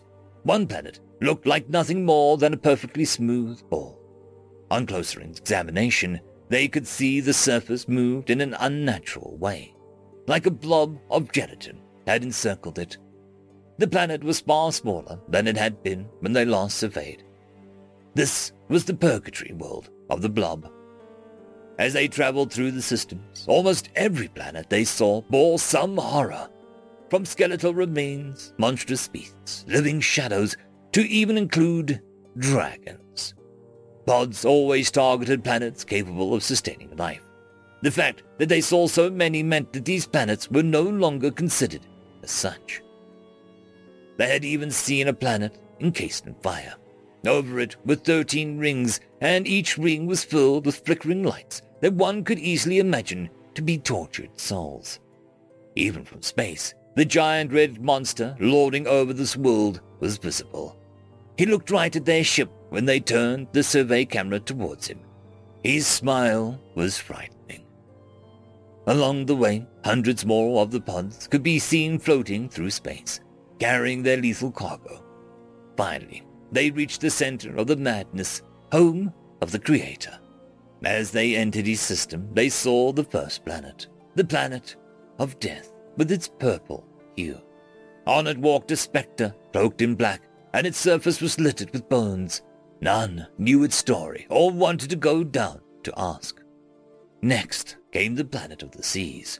Its surface was a constant storm, roiding the methane seas that covered it. A golden trident-shaped building could be seen in the eye of the great storms below. With the scanner, it appeared that there was life below the surface. Only dark shapes and movement could be seen. Trepidation grew significantly as they approached the world of the Sky Snakes. Their own legend said they had come from this planet originally. While ruin covered the planet, nothing that resembled civilization remained. Its surface scorched and etched much like the tree struck by lightning. As the next planet came into view, they could see the rings. Some massive fight in its ancient history had killed the planet of the god of seeds, the oldest of the Titans. Like voyeurs in the playground of death and destruction, they cruised on. The next planet that they were warned to avoid, even the ancient star chart said that it was home of the god of thunder. They could see his red eye watching them as they approached. Lightning flashed all over its surface. Never did they dream it could lash out so. Yalto watched in horror as two ships caught arcs from the planet. One plunged into the atmosphere of the planet, only visible due to the amount of electricity slamming into it. The other crashed into the nearby asteroids. Fifty men he had known for most of his life lost their lives that instant. There was nothing to do or say. They had to push on. Never had he nor the general said anything as they continued their approach towards the blue orb. They passed an angry red ball of the planet, the signs of active combat readily visible on its surface. From the way the lines ebbed and forwards and backwards, neither ever gaining a real advantage. It looks as though it could go for all time, a dance between perfectly balanced parties. Finally, they reached the blue orb. Take the shuttle down near those buildings, the general ordered, pointing to what appeared to be the ruins of a city in the northern part of one continent. There appeared to be a storm of some sort on the world as well, but it stayed away from the city. Landing near the edge of the city, they sent out their scout teams to try and understand this world of the Creator. Very quickly, though, the scout teams came running back, begging Yalto and the General Anaconda to come see the ghosts that walked this earth. The storm still visible in the distance, now clearly a sandstorm. These ghosts were not like the shades that they'd seen prior. They were light, but completely unaware of them. The world surrounding them was ruins, but where the ghosts traveled, the buildings suddenly were completed. It was mesmerizing to watch. In a distant building, a faint light appeared to head up, and from there they suddenly saw a pod shoot off. Immediately, the general and Yalto began running in that direction, picking up his communicator, Yalto called back to his remaining ships, but got no response. Looking back, all he could see was the wall of sand. His ships and crew were gone. It was now just him and the general. Approaching the building with the light, the world seemed to be dimmer. The ghosts walked around them, but equally unaware. On the side of the building was a sign of their people, also they assumed. Rod of Asclepius, long thought by his people to be a sign of their once great influence. Entering the building, they continued to follow the lightly glowing sand. Behind them, they could see the storm following, swallowing all that passed. Finally, on the second floor, they found the Creator. He sat over the body of one of the ghosts, only this one appeared almost solid. It was a mammalian creature with ape-like features. The General and Yalto froze in that doorway, watching as the Creator reached above it and grabbed something. A pod then grew in its hand and flew away, following the light. The Creator then looked at them. Those glowing eyes and the ever-shifting face of sand were mesmerizing. He gave them what was an almost a sad smile. Time is coming to an end, my friends. I've done all I can to protect this young one, but he is passing, and with it all he created in our world. But you are the creator, aren't you? The general began. The creator just shook his head. No, I'm the Sandman. I protect the creator while he sleeps. What you see before you is a human. The latent psychic power of his unconscious mind creates all you see. Unfortunately, the seed of creation you are looking for is about to wake. How do you know this? insisted Yalto in horror. They came to save the world, not hear about it all being destroyed. It can't end like this. Sandman answers, Because he is near his destination. He has been in cryostasis this whole time. All in our universe he had created. I've done all I can to keep him peaceful slumber. But the machines have already begun to wake him up. As his mind leaves this plane to return to the reality of his own, it'll take all that it created here with it. This universe ends with each trip, young ones. Sandman looked at the two would-be saviors and smiles. Suddenly, the realization sets in that the Sandman looks like a young man. The sandstorm getting closer. This is really the end. End of story. Tales from Outer Space 1857. Fear not the mage who practiced 10,000 spells, but one spell 10,000 times. Written by Random 3X. December 28th, year 15, Angel's Descent. So, young Alex, well, I have accepted you as my apprentice. There are a few things we must go over, Sloth said to the young man, following him in his personal estate's office. Of course, sir. I shall assist as best I can. First, I won't be teaching you much outside my general lectures at the academy. Alex looked stunned at this statement. May I ask why? Isn't a master meant to teach their apprentices? Normally, yes. My boy, I have taken a grand total of two apprentices prior to you. You aren't even the first human I have taken as one. That first one I did is the traditional way, all because Braxis wanted to fight some powerful mage. Sloth's disdain for one of the old Dark Lords was apparent in his tone. I found the process exhausting. Focusing on so much of my research time and energy on one student is uh, wasteful. It is why I teach large classes, get my lessons into as many minds with as little effort.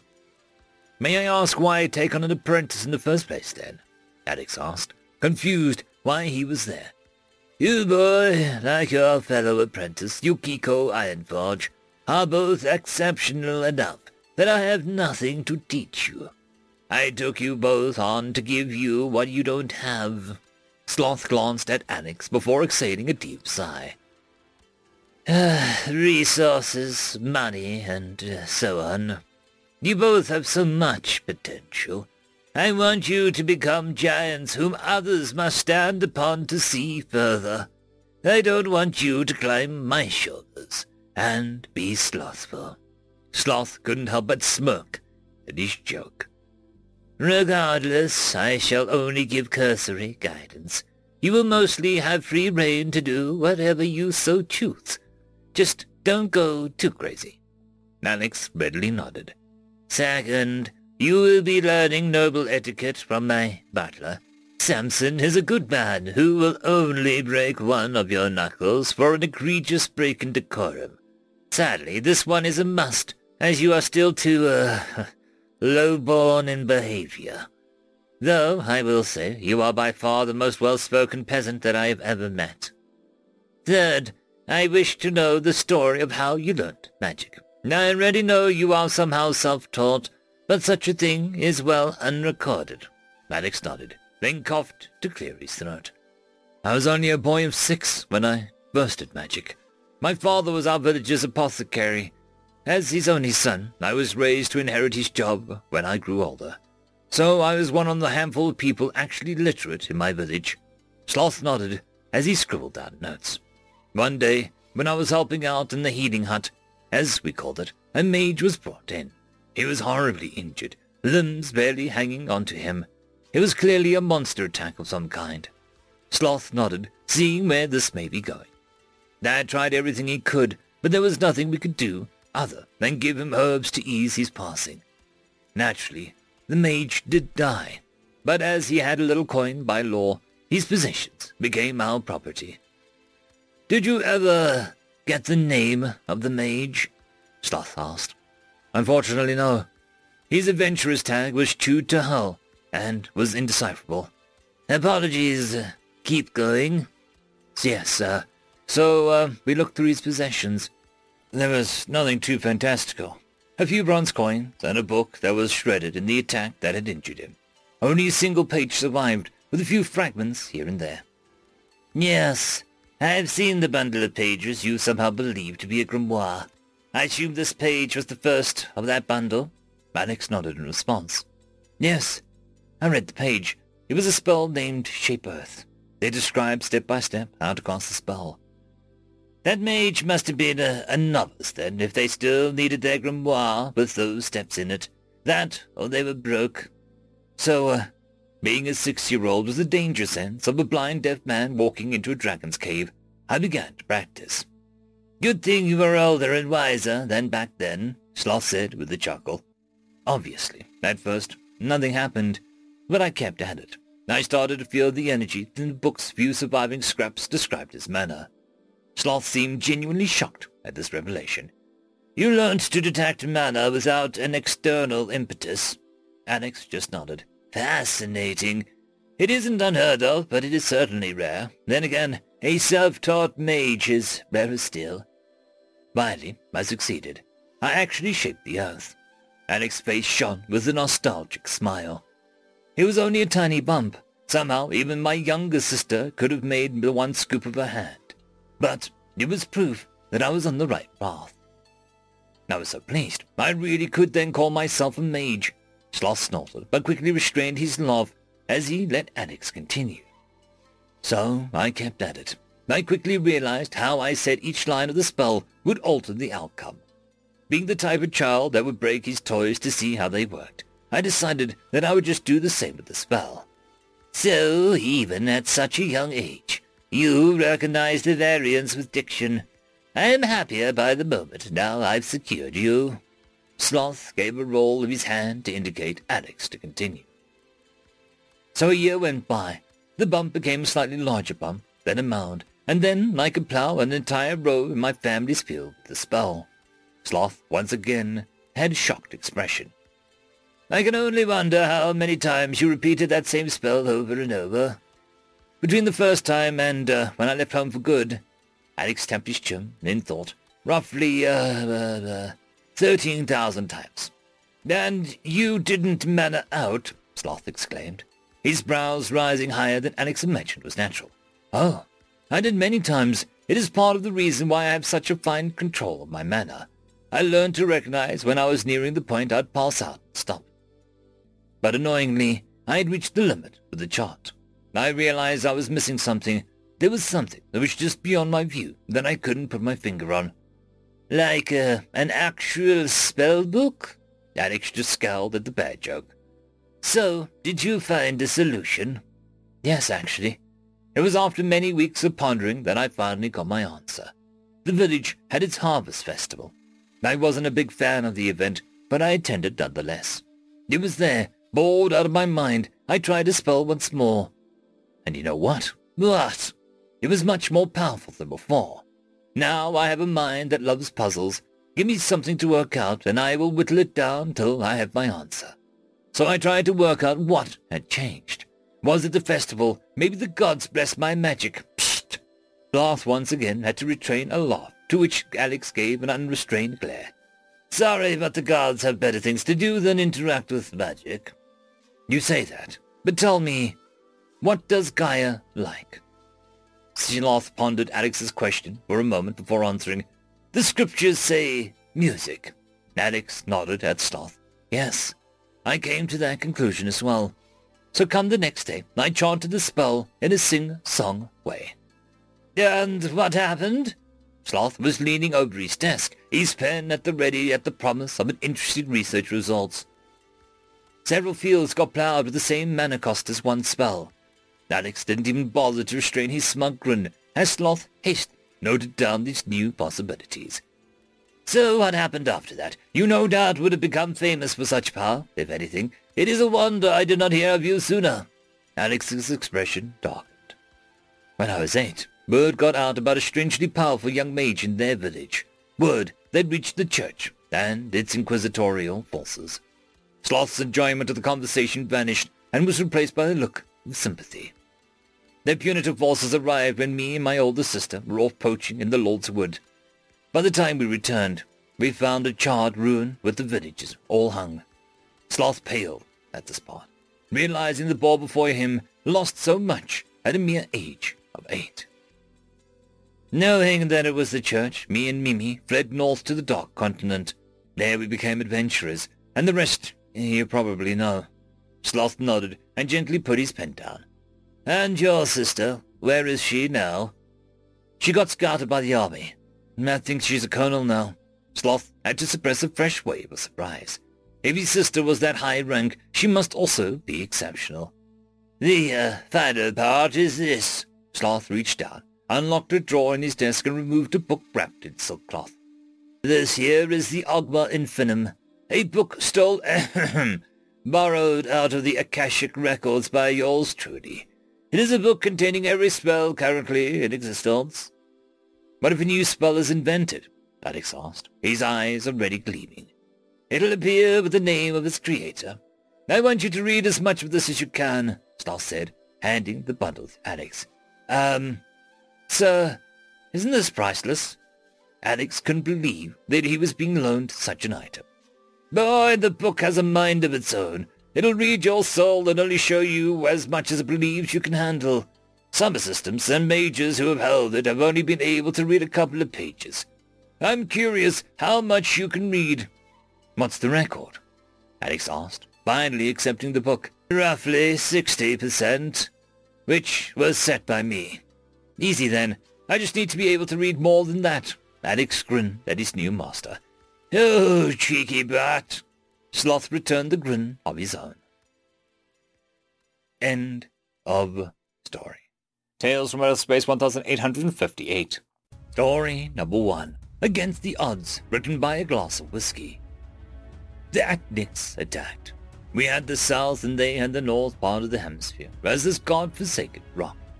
Apparently, they were not happy with this arrangement and had carefully weighed the pros and cons of the ten times larger garrison before deciding to move in and take our largest fort. Our one and only hope was the alliance of the humans. A full army, or perhaps a special squad of supermarines, had been requested, and the humans had responded. They had sent one man. He looked as if he was about to collapse at any moment, and as old as time itself. Right, I am assuming command. His voice hit like a sledgehammer. The man must be all lungs, judging by his voice. Move out immediately. We are going to attack the enemy. Ah, the human had sent a commander. He thought to himself, and he started to prepare for moving out. His body continued with the preparations as his thoughts tried to catch up to it. Attack the enemy, are we? Outnumbered ten to one. Just going to drive out and say hi to the fortified enemy position. His brain had mixed feelings about this. His body had strong feelings about this. It felt that whatever happened, it did not want to get screamed in the face by the new commander, and carried on with its tasks. The sheer shock of the command seemed to have had a similar effect on everyone else, as they were now mostly ready except for the supplies that had always took a bit longer. Leave them! He heard the new commander shout. We will just use the enemy supplies instead! Ah, thought to himself, going to attack the enemy that outnumbers us and is fortified, but now without such things as extra bullets or food. Wonderful. There were not a well-equipped garrison. Transport vehicles, but not much else drove out to begin the journey. Snow was beginning to fall and glimmered in the morning light. It was quite far to the port, and even at full speed would take almost a day. He wondered what the plan was, sneaking in and attacking at dawn, perhaps. Or more likely, the commander had some secret weapon he hadn't shown, some new death beam. He thoughts continued in the fashion for most of the journey, except for the occasional breaks to refuel the vehicles, with what little fuel they had without the extra supplies. As they started to get closer, his thoughts became more and more imaginative. He had just embarked on this idea of a stealth super dreadnought descending from orbit and blasting the Acnics into bits, and they were there just to witness and didn't need to do anything. When he started to hear orders getting out, there couldn't be much gas left. One of them must have run out, he thought to himself. The earlier light snowfall had developed into a full-on snowstorm. Blistering wind and snow kept visibility to a minimum. Yet he could hear the commander shout orders, Right! Dismount! We're continuing on foot! Of course they were. Just what he had hoped for. As they pulsed through the now thick snow against the wind, his fantastical thoughts started to fall to bits, and he wondered more and more if he was just walking to his death. What was actually the plan? They continued on, although no word of a plan reached his ears, even as they now must be getting very close to the Acnics what would happen? Some other people were also deep in thought. The Acnic scouts had found that the entire enemy force had moved dangerously close, apparently to attack them. Close scrutiny had showed that they had not received seemingly any reinforcements from the humans. General alarm was sounded, and men filled the trenches preparing for an unlikely attack. While confused, commanders desperately tried to make sense of it all. For the young officer on the other side, Things were no less confusing. The enemy had discovered them. No more sneak attack, if that was ever the plan.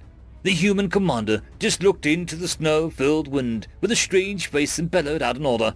Right! Prepare for attack! He could only just look at him in stunned disbelief. This was the plan, was it? For once, his head won over his body, and his lips moved to speak his words. Commander! Commander! He shouted to get his attention. Yes, what is it? Uh, this can't be right. Are we just supposed to charge them straight on? That's correct! Ah, um, but... Huh? So, we're going to charge them, are we? During a snowstorm, and an enemy that outnumber us 10 to 1 is dug in and fortified, and that knows we are here. Oh, also, we are without vehicles, extra ammunition, and food. Don't worry! Oh, good. He had some kind of top-secret plan, perhaps some hidden tech that hidden dread. They got all the vehicles, ammunition, and food we need, he said, and pointed in the direction of the enemy-held port. At this, he turned around and continued to watch the snow-filled wind with interest. Right, desertion it is then. He just had to walk through the blizzard to the vehicles without gas, then continue to walk all the way to base. That took almost a day at full speed with vehicles, without food. Right, Perhaps the commander had a point with what the port had everything they needed. A shame, really, that it also happened to be where the enemy troops were. But how, how are we going to be able to see who is a friend and who is an enemy? He was grasping at straws here. But when all you have is straws, you make a straw man. Oh, I wouldn't worry too much about that. Ah, another don't worry answer, when there seemingly was so much to be worried about. Remember, they outnumber us 10 to 1, so odds of it being an enemy is about 10 to 11. At this, the commander smiled at his own unfunny joke. Enough of the chit-chat. The preparations are ready. He could see the chest build up like a balloon as the commander prepared to shout with every fibre, being Charge! And at that, the commander disappeared forward into the snow. Well, here goes nothing. He could see expressions similar to his own thoughts on the men running forward closest to him. Thankfully, the wind had turned so the snow didn't blow directly into his face. At the very moment, he thought, here it comes, the explosions, dying, but nothing happened. They continued forward until they could literally see the enemy trenches, despite the dwindling light and snow. As they opened fire at close point-blank range and rushed into the trenches, he could only see confusion and shock and how his now dead enemy eyes. Trench after trench was taken in the same fashion as the first. Stunned soldiers who had most managed to shoot a bit into the blinding blizzard before being overwhelmed. It wasn't long before they were at the port itself and had apparently been taken already when he arrived there. Prisoners of war had been herded into the corner of the large hangar bay, and the old human commander stood on a box in the middle. It looked like almost everyone was here. Their losses must have been minimal. And that is how you dance the tango. The commander smiled at his own unfunny joke. But this time, he smiled with him. He was alive. They had taken the port against all odds. Nothing could stop them now. End of story. Story number two. It's in the name, written by Hidden Fox. The sound of whirring motors and hissing pneumatics could barely be heard over the roar of the engines. Then suddenly, silence. The dropship roared out of the ship into dead silence of space. All right, you've all heard the brief. Remember, this is a Class H genocidal movement of the xenophobic superiority class. We cannot surrender. We don't have that option. Jack Corey surveyed his troops. The six-pointed star under the corps banner stood out in the stark light of the dropship. Jack Staven was met with a grim acceptance. The soldiers in the dropship all knew the dangers of the corps when they signed up, but they knew why. The stereotype of the corps being mainly human would be both right and wrong. Historically, the corps was made up of almost only humans. Of course, that was when no one really knew about the corps. Awareness of the corps grew after their response to an attempted coup that threw an entire planet into civil war. Taking down the rebels, addressing the major issues, and repairing the majority of the planet's infrastructure before leaving put the corps on the radar. But stopping a terrorist attack on the capital station of Kahar, that skyrocketed them to galaxy-wide fame when it was broadcast live. Nowadays, non-human species were plentiful among the corps. Humans were still a large part of the corps, but that was mainly due to the long history with it. To list the sentient species that had members in the corps would take a long time. In fact, it would be easier to write a list of every sentient species that didn't have a member, and that would be a waste of paper, because the list would be empty. Every sentient species had members in the corps, and even a few non-sentient species were a part of the corps. The dropship breached the upper atmosphere of the target planet, screaming through the thickening atmosphere. Hundreds of dropships followed. Strapped in, Jack made sure his soldiers were too. From the pack hunters of the Phoenici to the plant-like Romo, they were all had grim determination on their faces, or face analogues. The dropship bucked and twisted as it maneuvered to avoid incoming anti-air ordnance. It deployed flares and countermeasures after. The ground attack fighters rushed past, charging with impulsive determination to destroy their targets. They loosed missile after missile, firing molten plasma from their nose-mounted weapons. Orbital bombardment streaked through the air at the edges the formation, precisely destroying important assets. The dropship began to pull up, the force being exerted on the crew inside. It soared the last few kilometers to the dropship. The soldiers inside began to unstrap themselves from the ship. As they primed their weapons, flicking off the safeties, the dropship began to slow. The rear door slid open, hovering a few feet above the ground. The soldiers could see countless other dropships doing the same. Jack was the first to jump out.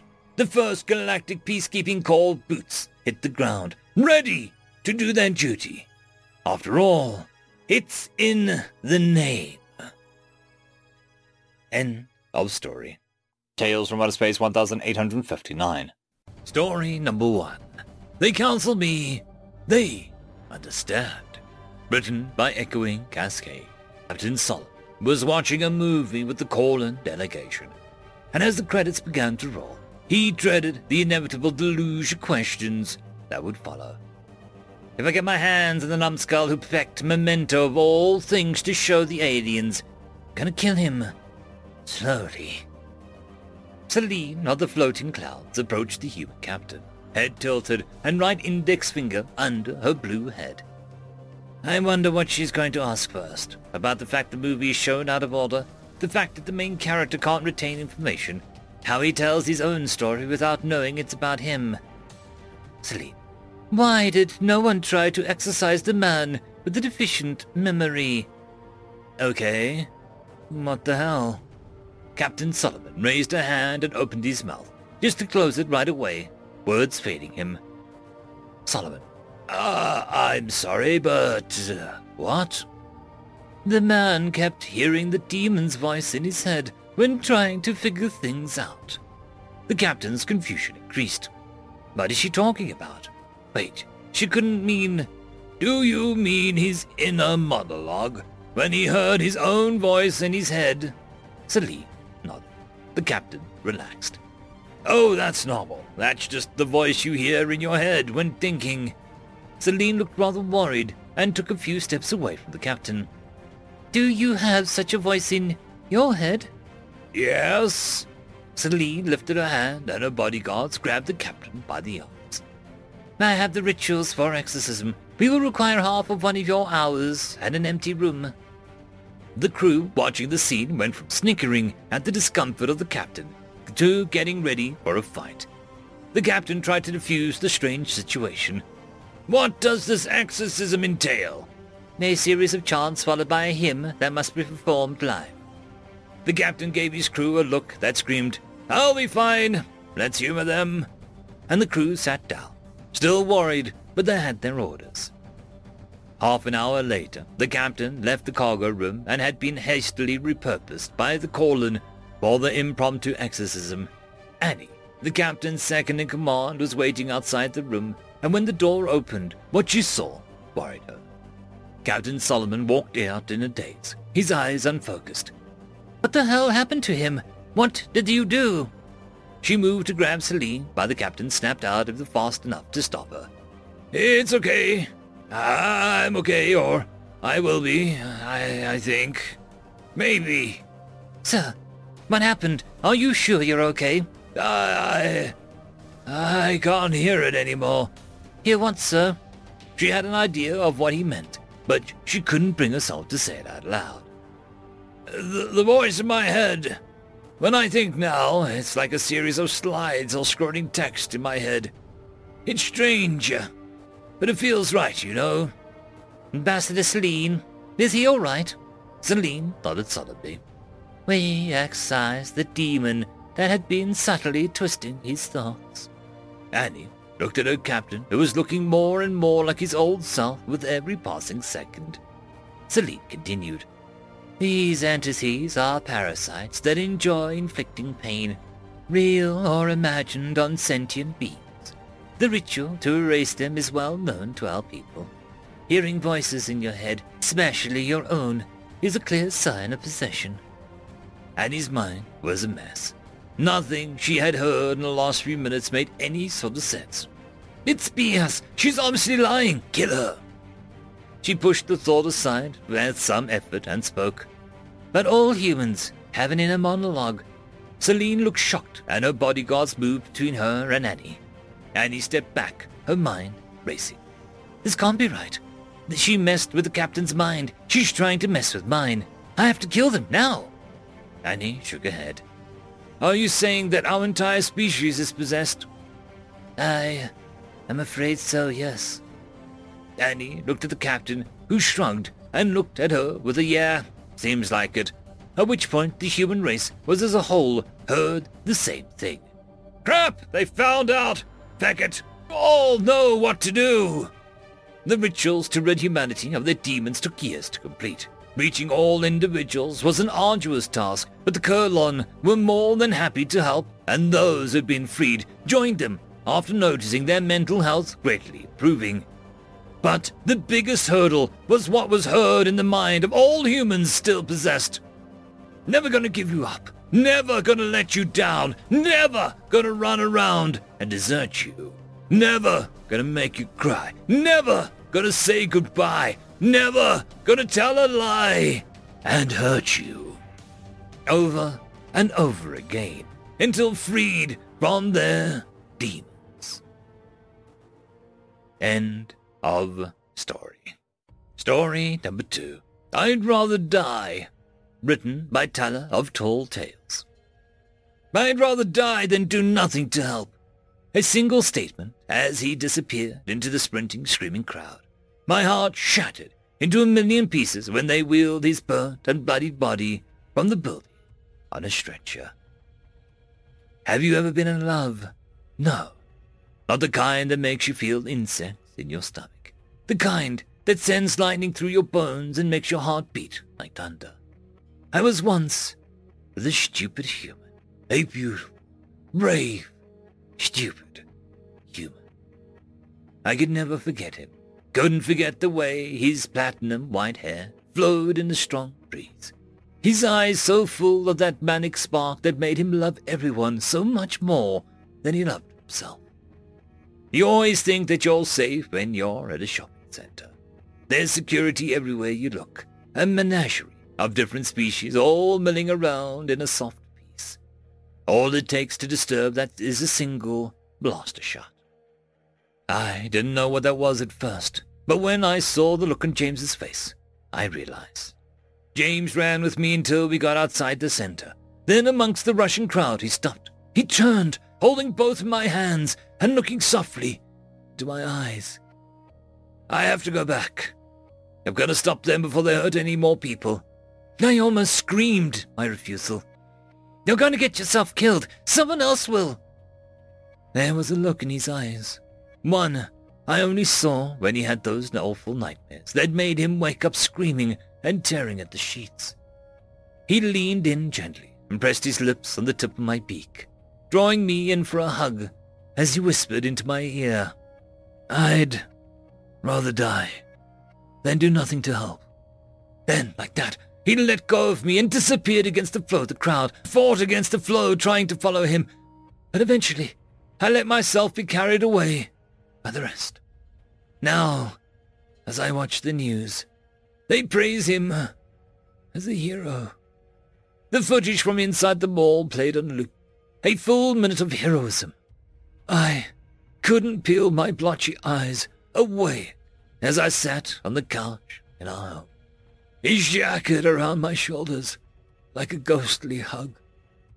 James burst into view in the main atrium a dozen beings bound and held captive by four towering, masked, cloaked figures.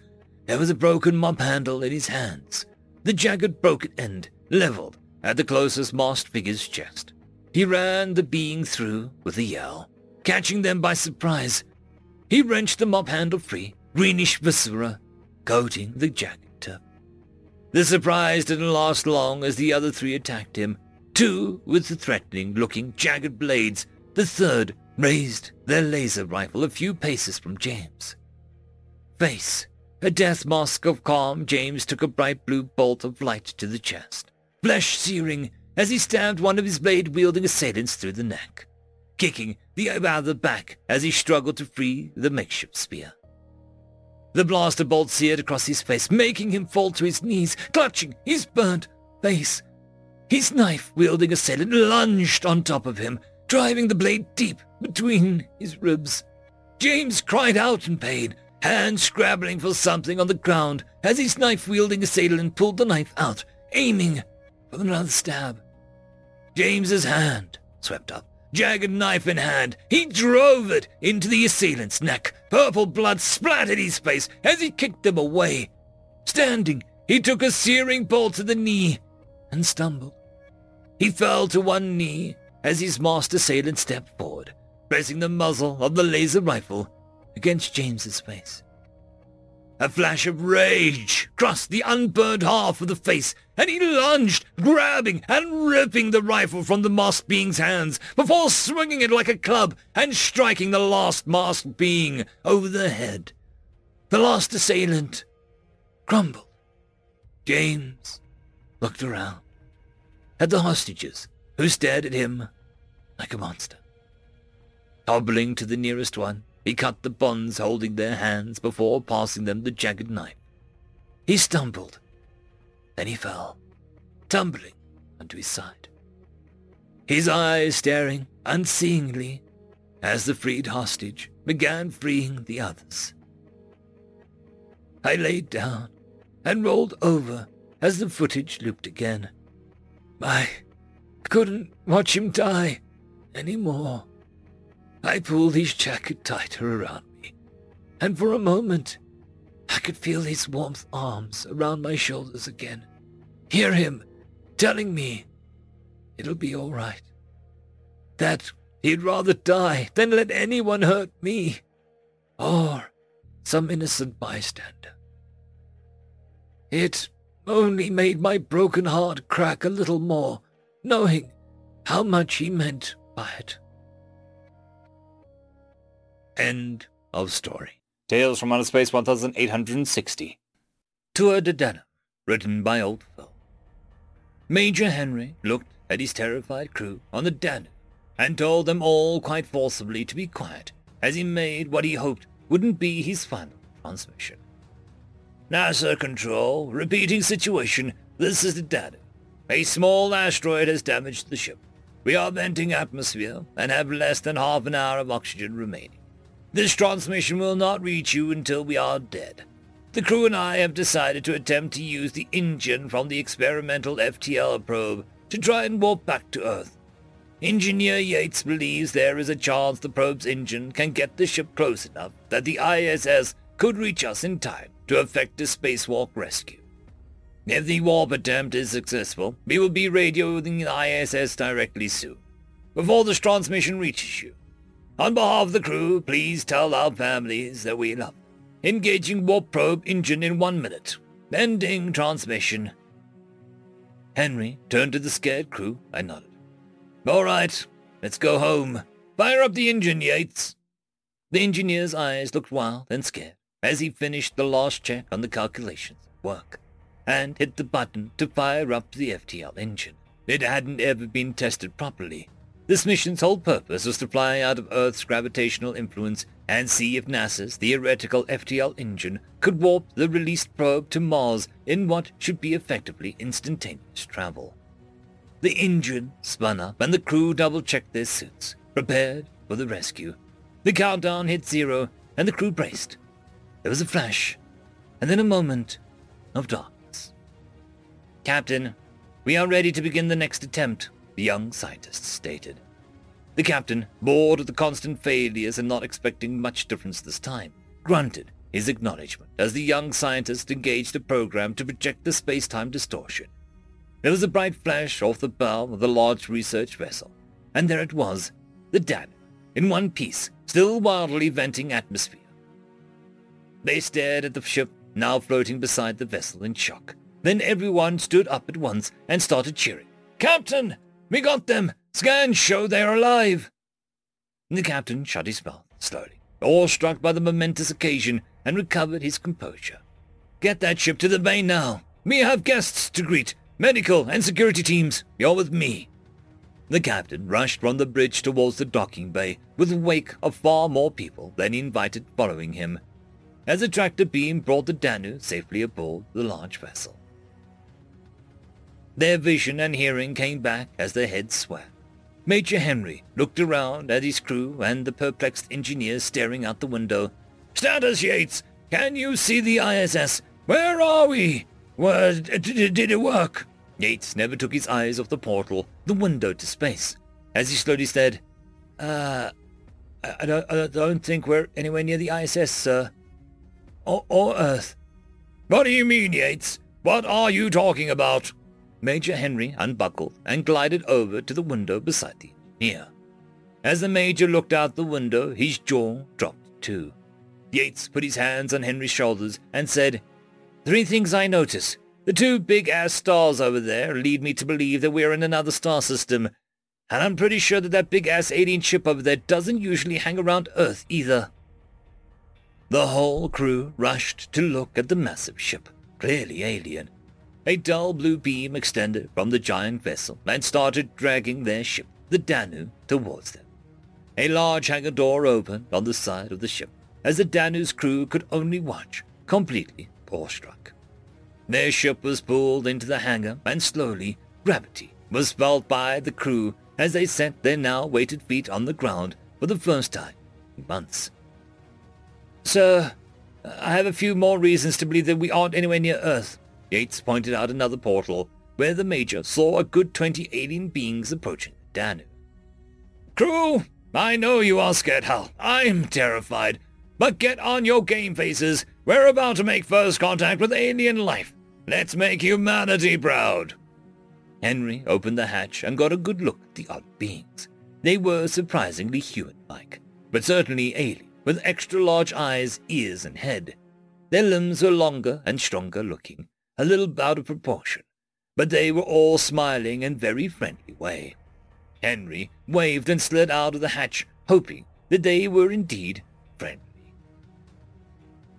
The hatch to the Danu opened as the captain and his crew waited anxiously to greet the humans. The first human looked out, smiled, waved, and slid through the hatch to stand on the deck of the bay, and spoke. Hello! We are humans from the planet Earth. We are explorers seeking only peace and knowledge. The crew behind him exploded in cheers and shouts as the captain smiled at his crew and waved them to silence. You must be Major Henry. I am Captain Jacobson commander of the science vessel Arcades. Do any of your crew require medical attention? Major Henry shook his head. We are most excited to have you and your crew safely on board. Welcome back to space-time. You must have many questions. Let's go to the conference room. We have a lot to talk about. The crew behind the captain cheered, shaking hands and hugging, stepping forward to greet the humans with excited handshakes. Everyone, Captain Jacobson shouted, Please let our honored guests through. If you will follow me, please. Crew of the Danu. The captain walked out the bay into a hallway with the Danu's crew scrambling behind, asking questions excitedly.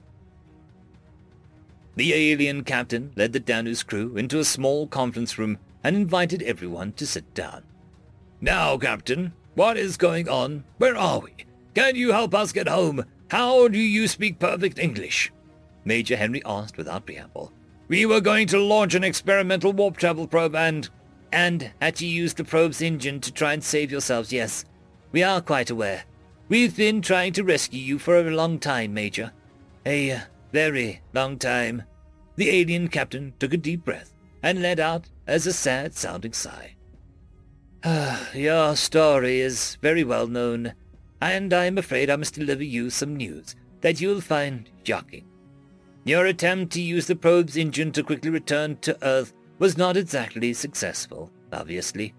The probe's engine did successfully pull you out of a three-dimensional space, but your science's limited understanding of interdimensional travel meant that you were pulled out of time as well, with no way to return to it. The captain looked truly sad as he spoke to the crew of the Dan.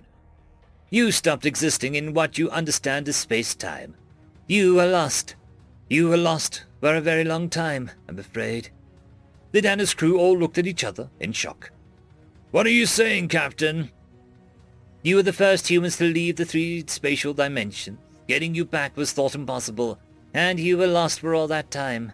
We've never stopped trying, though, Major. I'm afraid you and your crew have been lost to time and space for 10,000 Earth years. Hold on. Are you telling us that everything we know, everyone we know are... Gone. Yes. My most sincere condolences and apologies. The technology to rescue you just simply didn't exist until now. We're all still quite surprised that it even worked, rescuing you. The alien captain waited in silence while the Danus crew processed this. There was a long silence, lots of tears, and the Danus crew realized their friends and family, everything they knew, died many millennia ago. The silence was broken by the Major. Who are you aliens? Friend to us humans, are you taking us to them? The alien captain looked sadly again as the Danus crew. There haven't been any of what you'd call humans for nearly 8,000 years, Major. Your race died out. You are the only humans in the universe, and you are our race's ancestors. 9,000 years ago, humans began to edit their DNA as they expanded into the universe. Now after the invention of the interdimensional drive your ship helped to pioneer, they edited their DNA to force evolve themselves to survive on the planets and moons they colonize, and those colonizers ceased to be compatible with human DNA after only a few dozen generations. The subhuman races that now populate the universe are not even compatible with each other. We are as alien to each other as we are to you. We've never met any life form that didn't originate from Earth yet, but space is a very large place. My people and everyone on the ship live on our home planet Earth, and we are the closest to still being human-like. Even the humans on Earth chose to edit DNA to evolve. We made ourselves smarter, faster, stronger. Eventually, the original human race of Homo sapiens simply ceased to exist anymore. And I'm afraid due to our terraforming, Earth is no longer very habitable to your kind. So there's very really no much reason to go back there. You wouldn't recognize it anyway. The Danus crew sat in silence for a few minutes before Henry said, Can, uh, can you give me and my crew a few moments? Alone? The not-so-alien after all, Captain nodded, and paused at the door before leaving to say, If you need anything, just call out. Know that you are heroes of legend to us, the pioneers of interdimensional travel. All this is thanks to you. You will be very welcome in the universal community. We also have many questions for you about ancient Earth. Crew, look, our mission failed. We have nothing and no one to go back to. We can probably live out our lives in the vessels like this. Do the talk show circuits or whatever if they still have those. The crew all just stared at their hands as Henry spoke. This, yes, this is all my fault. So sorry. Yates started crying. If I hadn't done the stupid fecking idea and it all up, uh, me, my wife, uh, everyone. Major Henry stood up angrily. You saved the lives of me and my crew, Yates. Don't you dare say anything like that again. You're a goddamn fecking hero in my book.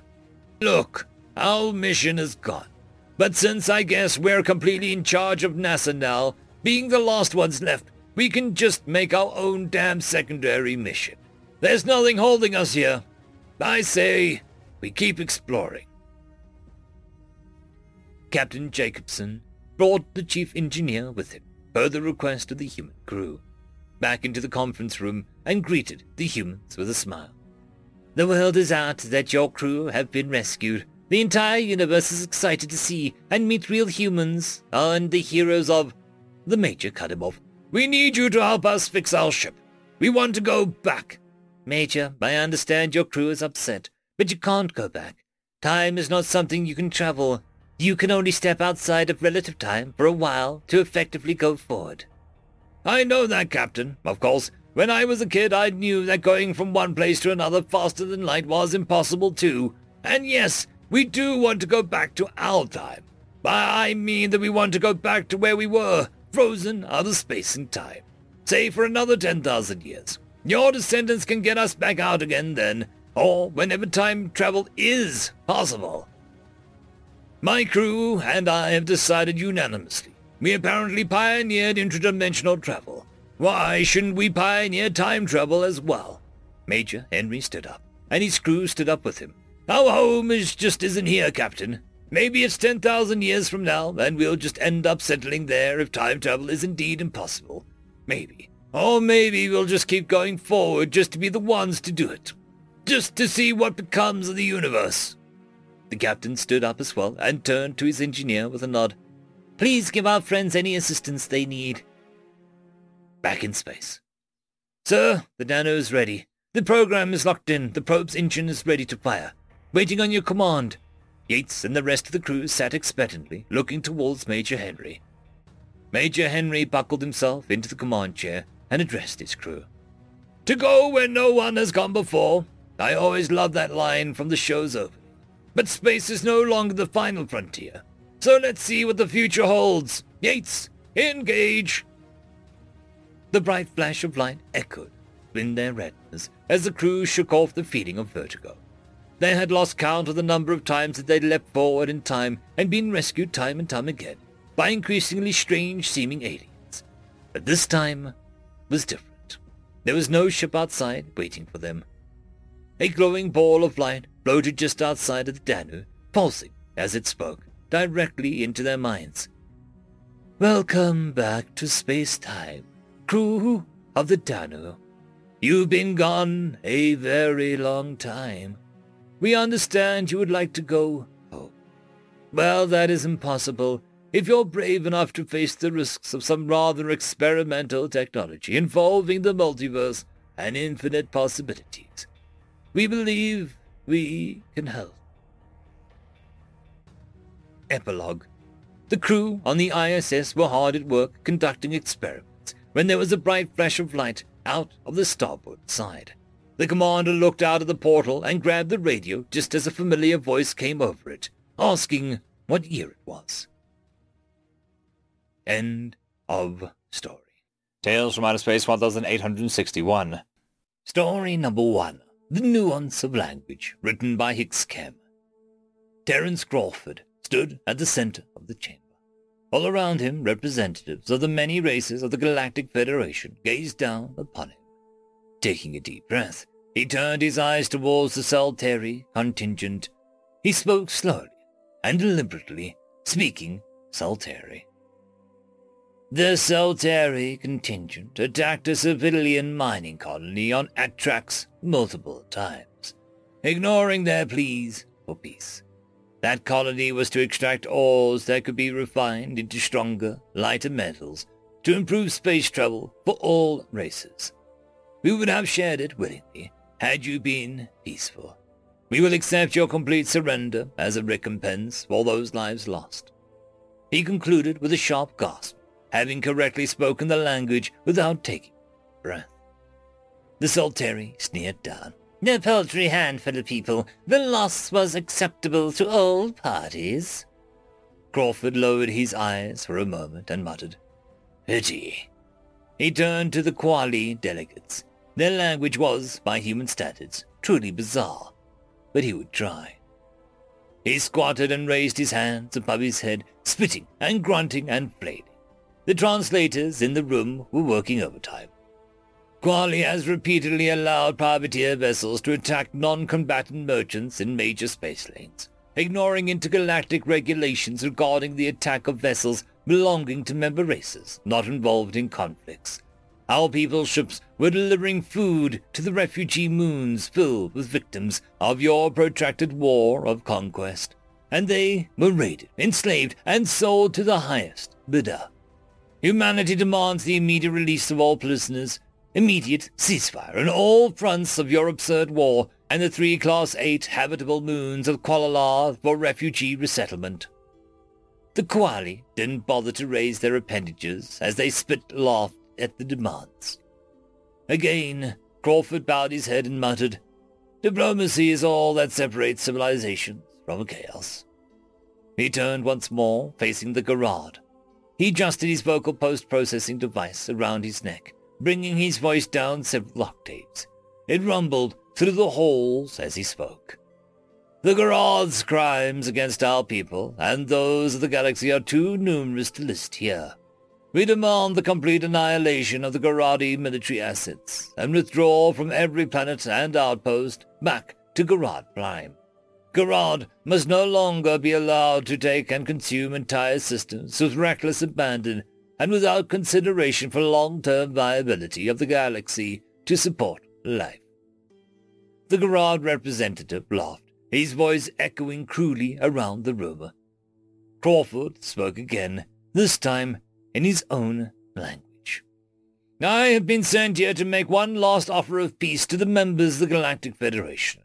I call for a vote from all races present. Make your decision clear, here and now.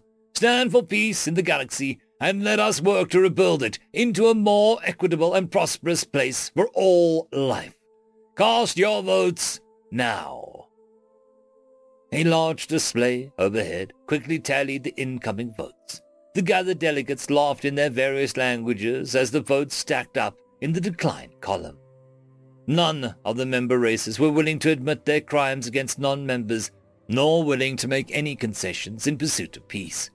Their laughter slowly faded, however, as they all realized that Terry Crawford was laughing louder than any of them. The Garad representative stepped forward. For what reason do you express amusement, human filth? Crawford wiped a tear of mirth from his eye and smiled broadly. You see, gathered delegates, while you may laugh at my attempts to frame your many languages with my own voice, you forgot that the language humans are most fluent in. He tapped the plate on his chest, activating the concealed armor beneath the diplomatic regalia. The sleeve of his coat fell away, revealing a cybernetic weapon grafted to his arm. Is violence. End of story. Story number two. Stinky, written by Ice Cream and Wine. Buogrot, the Amendian ambassador, was enjoying his stroll down the main boulevard of the enormous structure that was the space station named Rendezvous. He had been invited to accompany Magdalena Kroll, the resident doctor at the closest thing to an xenobiologist on the station, on her morning constitutional.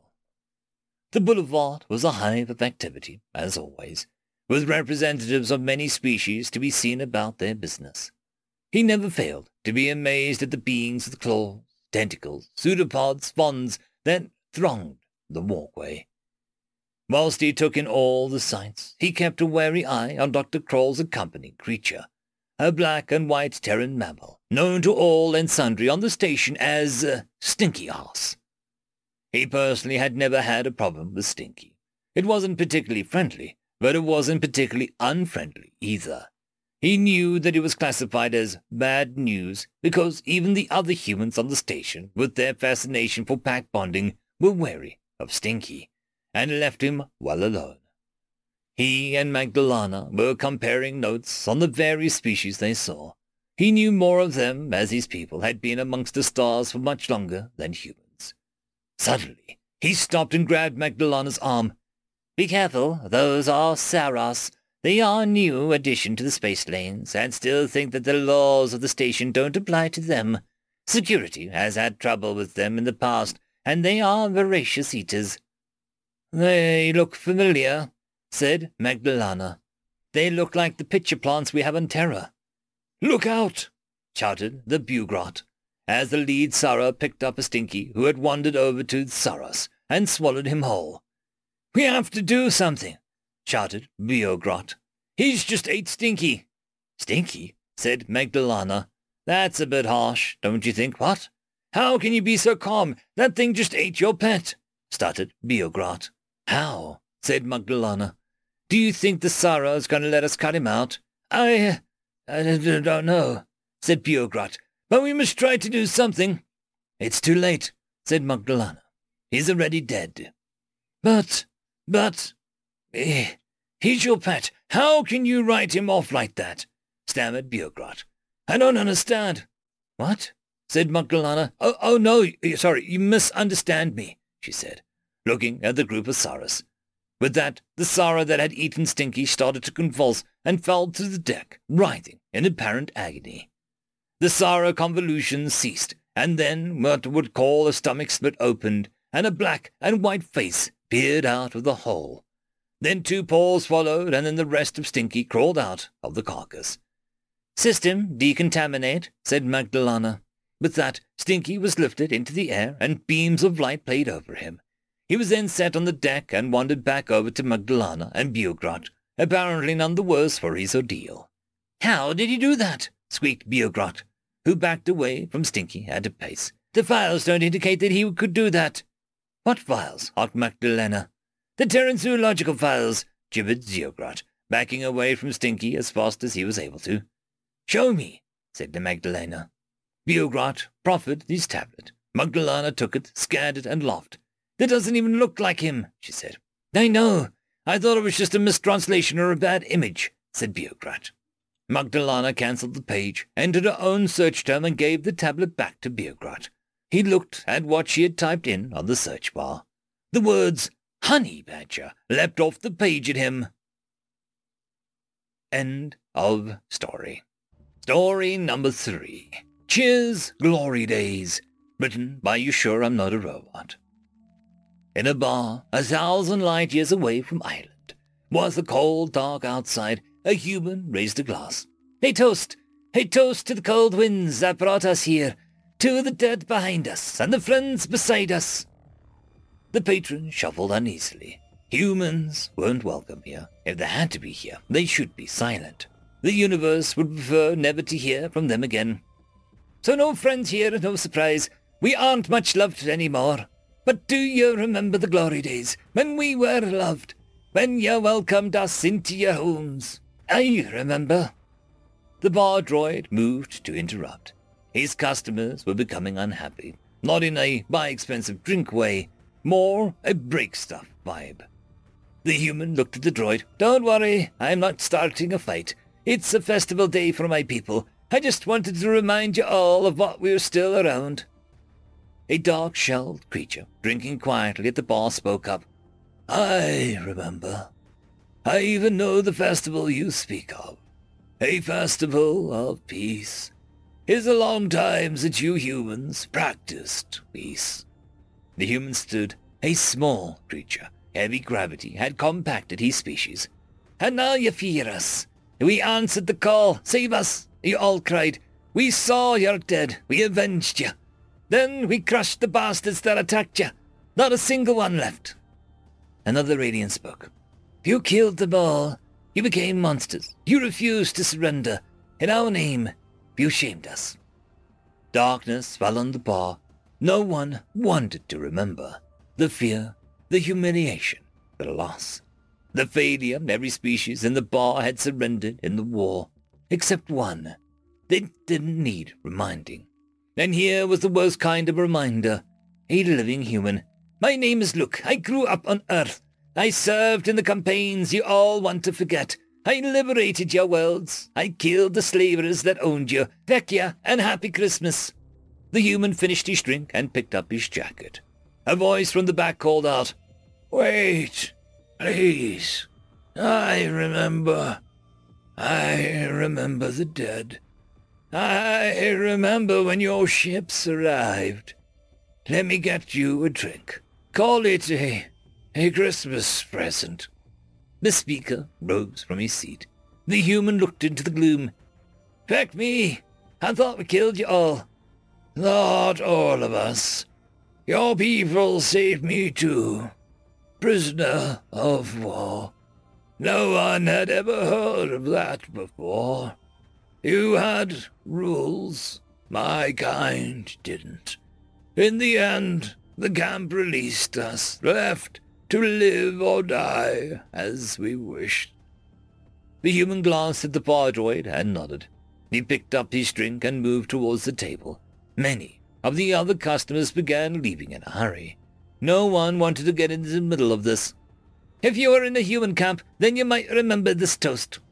He raised his glass. May you never forget what is worth remembering, or remember what is best forgotten. The two drank in silence, wrapped in memory. Outside, the snow fell on a Christmas day. End of story. Tales from Outer Space 1862. Story number one. The Children of Mankind, written by I. M. Reset. It was done. The capital burns, the air is stale, and the machines of the invader whir as their steel boots march across the ruined structures. We thought them. We thought that what we used against them was overkill. No! It merely served to fuel the war machine that is their entire race. To understand what happened here, we first have to look 100 years ago. We, the Tresson of the Tresson Ascendancy, thought ourselves to be the overlords of the galaxy and the universe. We thought that none can challenge our divine right to rule everything, and that anything that isn't us will be exterminated. Our rule was solid, unshakable even, until we met them, the humans. They were unassuming even by the others we exterminated. They could barely get out of their own gravity well. They still use chemically propelled weapons. They are even divided in various regions, and even those regions are divided in philosophy, ideology, and religion. Pathetic fools! Oh. So we simply sent a trans-existential orbiter bomb to them. We thought that they would cease to exist, as their very collective unconscious would overload their minds and fry their thinking organs. No, we were wrong. We never bothered. Check. We never bothered to send another strike. We never bothered to even remember them. Who would have known that their collective unconscious was strong enough to make the boundaries of reality and fiction break?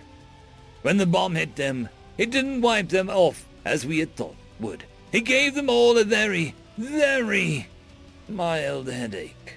Yet it also registered their popular fiction as part of their collective unconscious, and by some error or another, due to influences unknown, it made what they consider fiction real.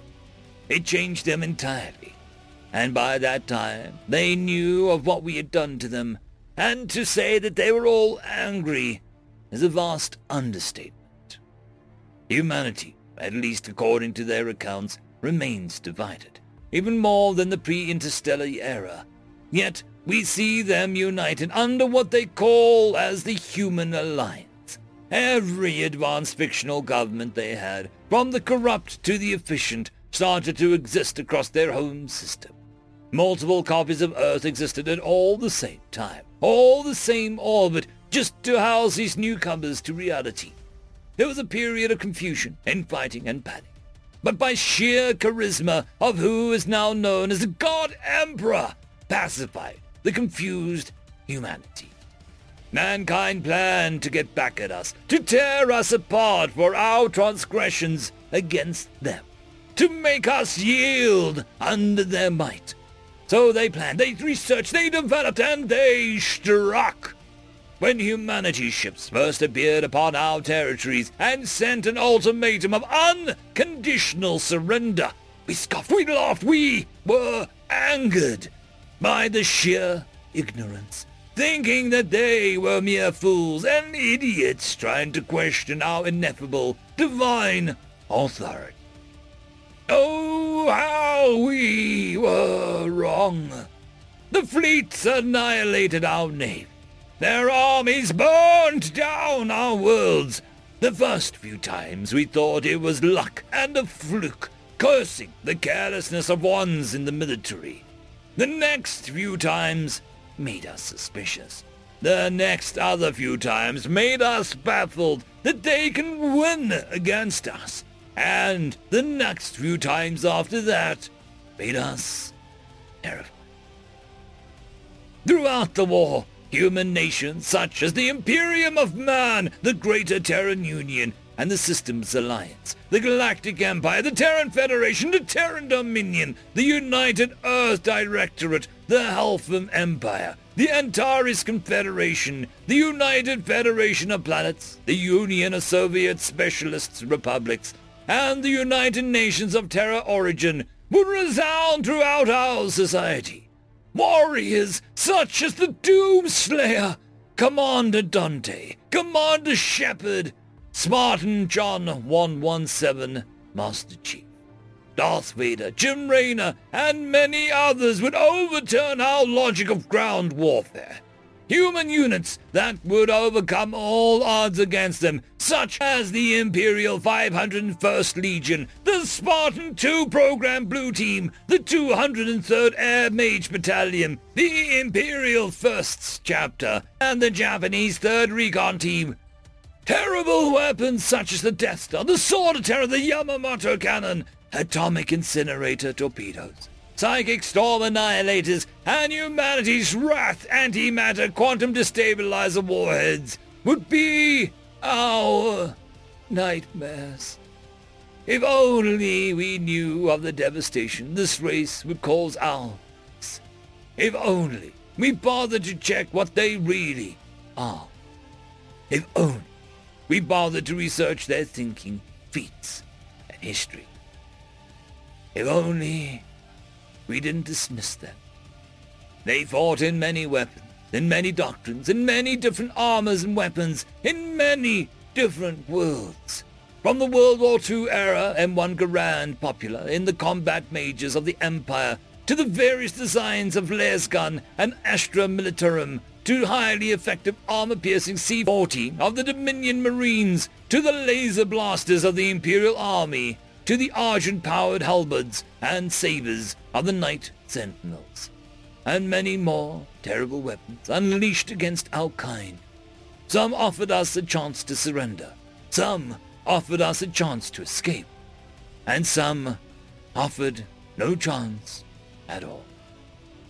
And now, in our camp, we failed to hold. We unleashed a monster upon the universe more terrible than anything the universe has disaster. They overcome all odds with numbers, with bullets, with guns, with steel.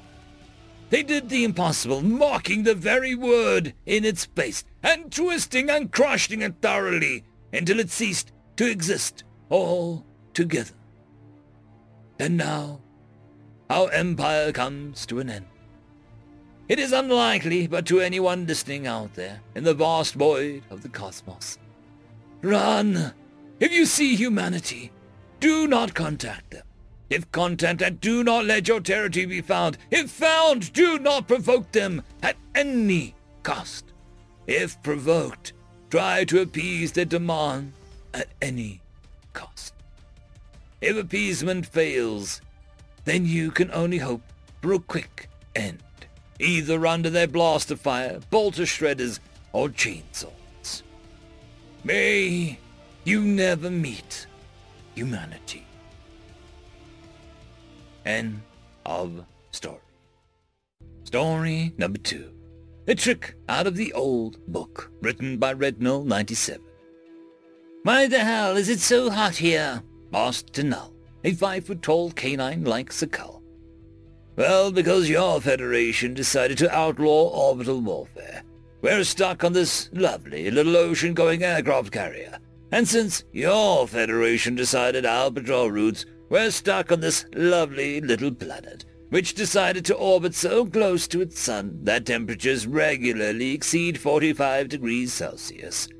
And since your Federation decided that warships don't need to be designed to operate in temperatures higher than 30 degrees Celsius, our air conditioning system broke, answered Jack, one of the few humans on board. That was a rhetorical question, and yeah, sure, everything is our fault. This has nothing to do with the fact that your republic started a war with the Zob because they stole some piece of space junk, countered Tanal. Voyager, is not space drunk, and I very much advise you not to repeat that sentence to any other human. Fine. They stole some piece of uh, not space drunk scrap metal. Before the human could interject again, the Sakal continued. Anyway, why aren't we currently eating ice cream? That genius invention of your kind would very much help with this heat. The human decided to ignore the first part and answered, well, the 2,000 other inhabitants of this vessel had a similar idea, so the ice cream machine decided to pull a McDonald's and stopped working. Crap. Isn't there anything else that we can do against the heat? You humans always seem to have a, uh, how do you call it? A trick out of the old book. Now would be the perfect situation for one. Jack thought for a moment before replying, Well, I do have one. And the book it's from isn't just old, it's, uh, practically ancient. If I remember correctly, it's from World War II, so about 2,500 years ago. That's before we even had nukes or spaceflight, but it would get you your ice cream. I don't care how old it is as long as it works. Oh, it will work, and I'm sure you'll love it. The Tanal's face made a skeptical look. The sarcasm is not lost on me. However, if it means I get ice cream, I'm on board. Perfect. Then get your plane ready. I'll meet you on the flight deck in 30. My plane? Why that? Well, obviously because, unlike you, I already had my mandatory practice flight for this week. Before Tanal could ask how this was relevant, or why he needed a plane in the first place, the human had already disappeared behind the next corner. Damned human. I'll better have my ice cream at the end of this. Thirty minutes later, on the flight deck, Tanal was performing the last pre-flight checks when he finally spotted the human walking towards him while pushing a bomb loader, on which, instead of a bomb, sat a huge barrel. When the human reached the plane, he attached the said barrel in the bomb bay of the plane. Before he told Tanal, all ready for takeoff, I'll give you your flight plan via radio. He wanted to ask what the hell the plan was, but the human has already vanished below deck. As soon as he'd taken off, however, the human chimed in over the radio.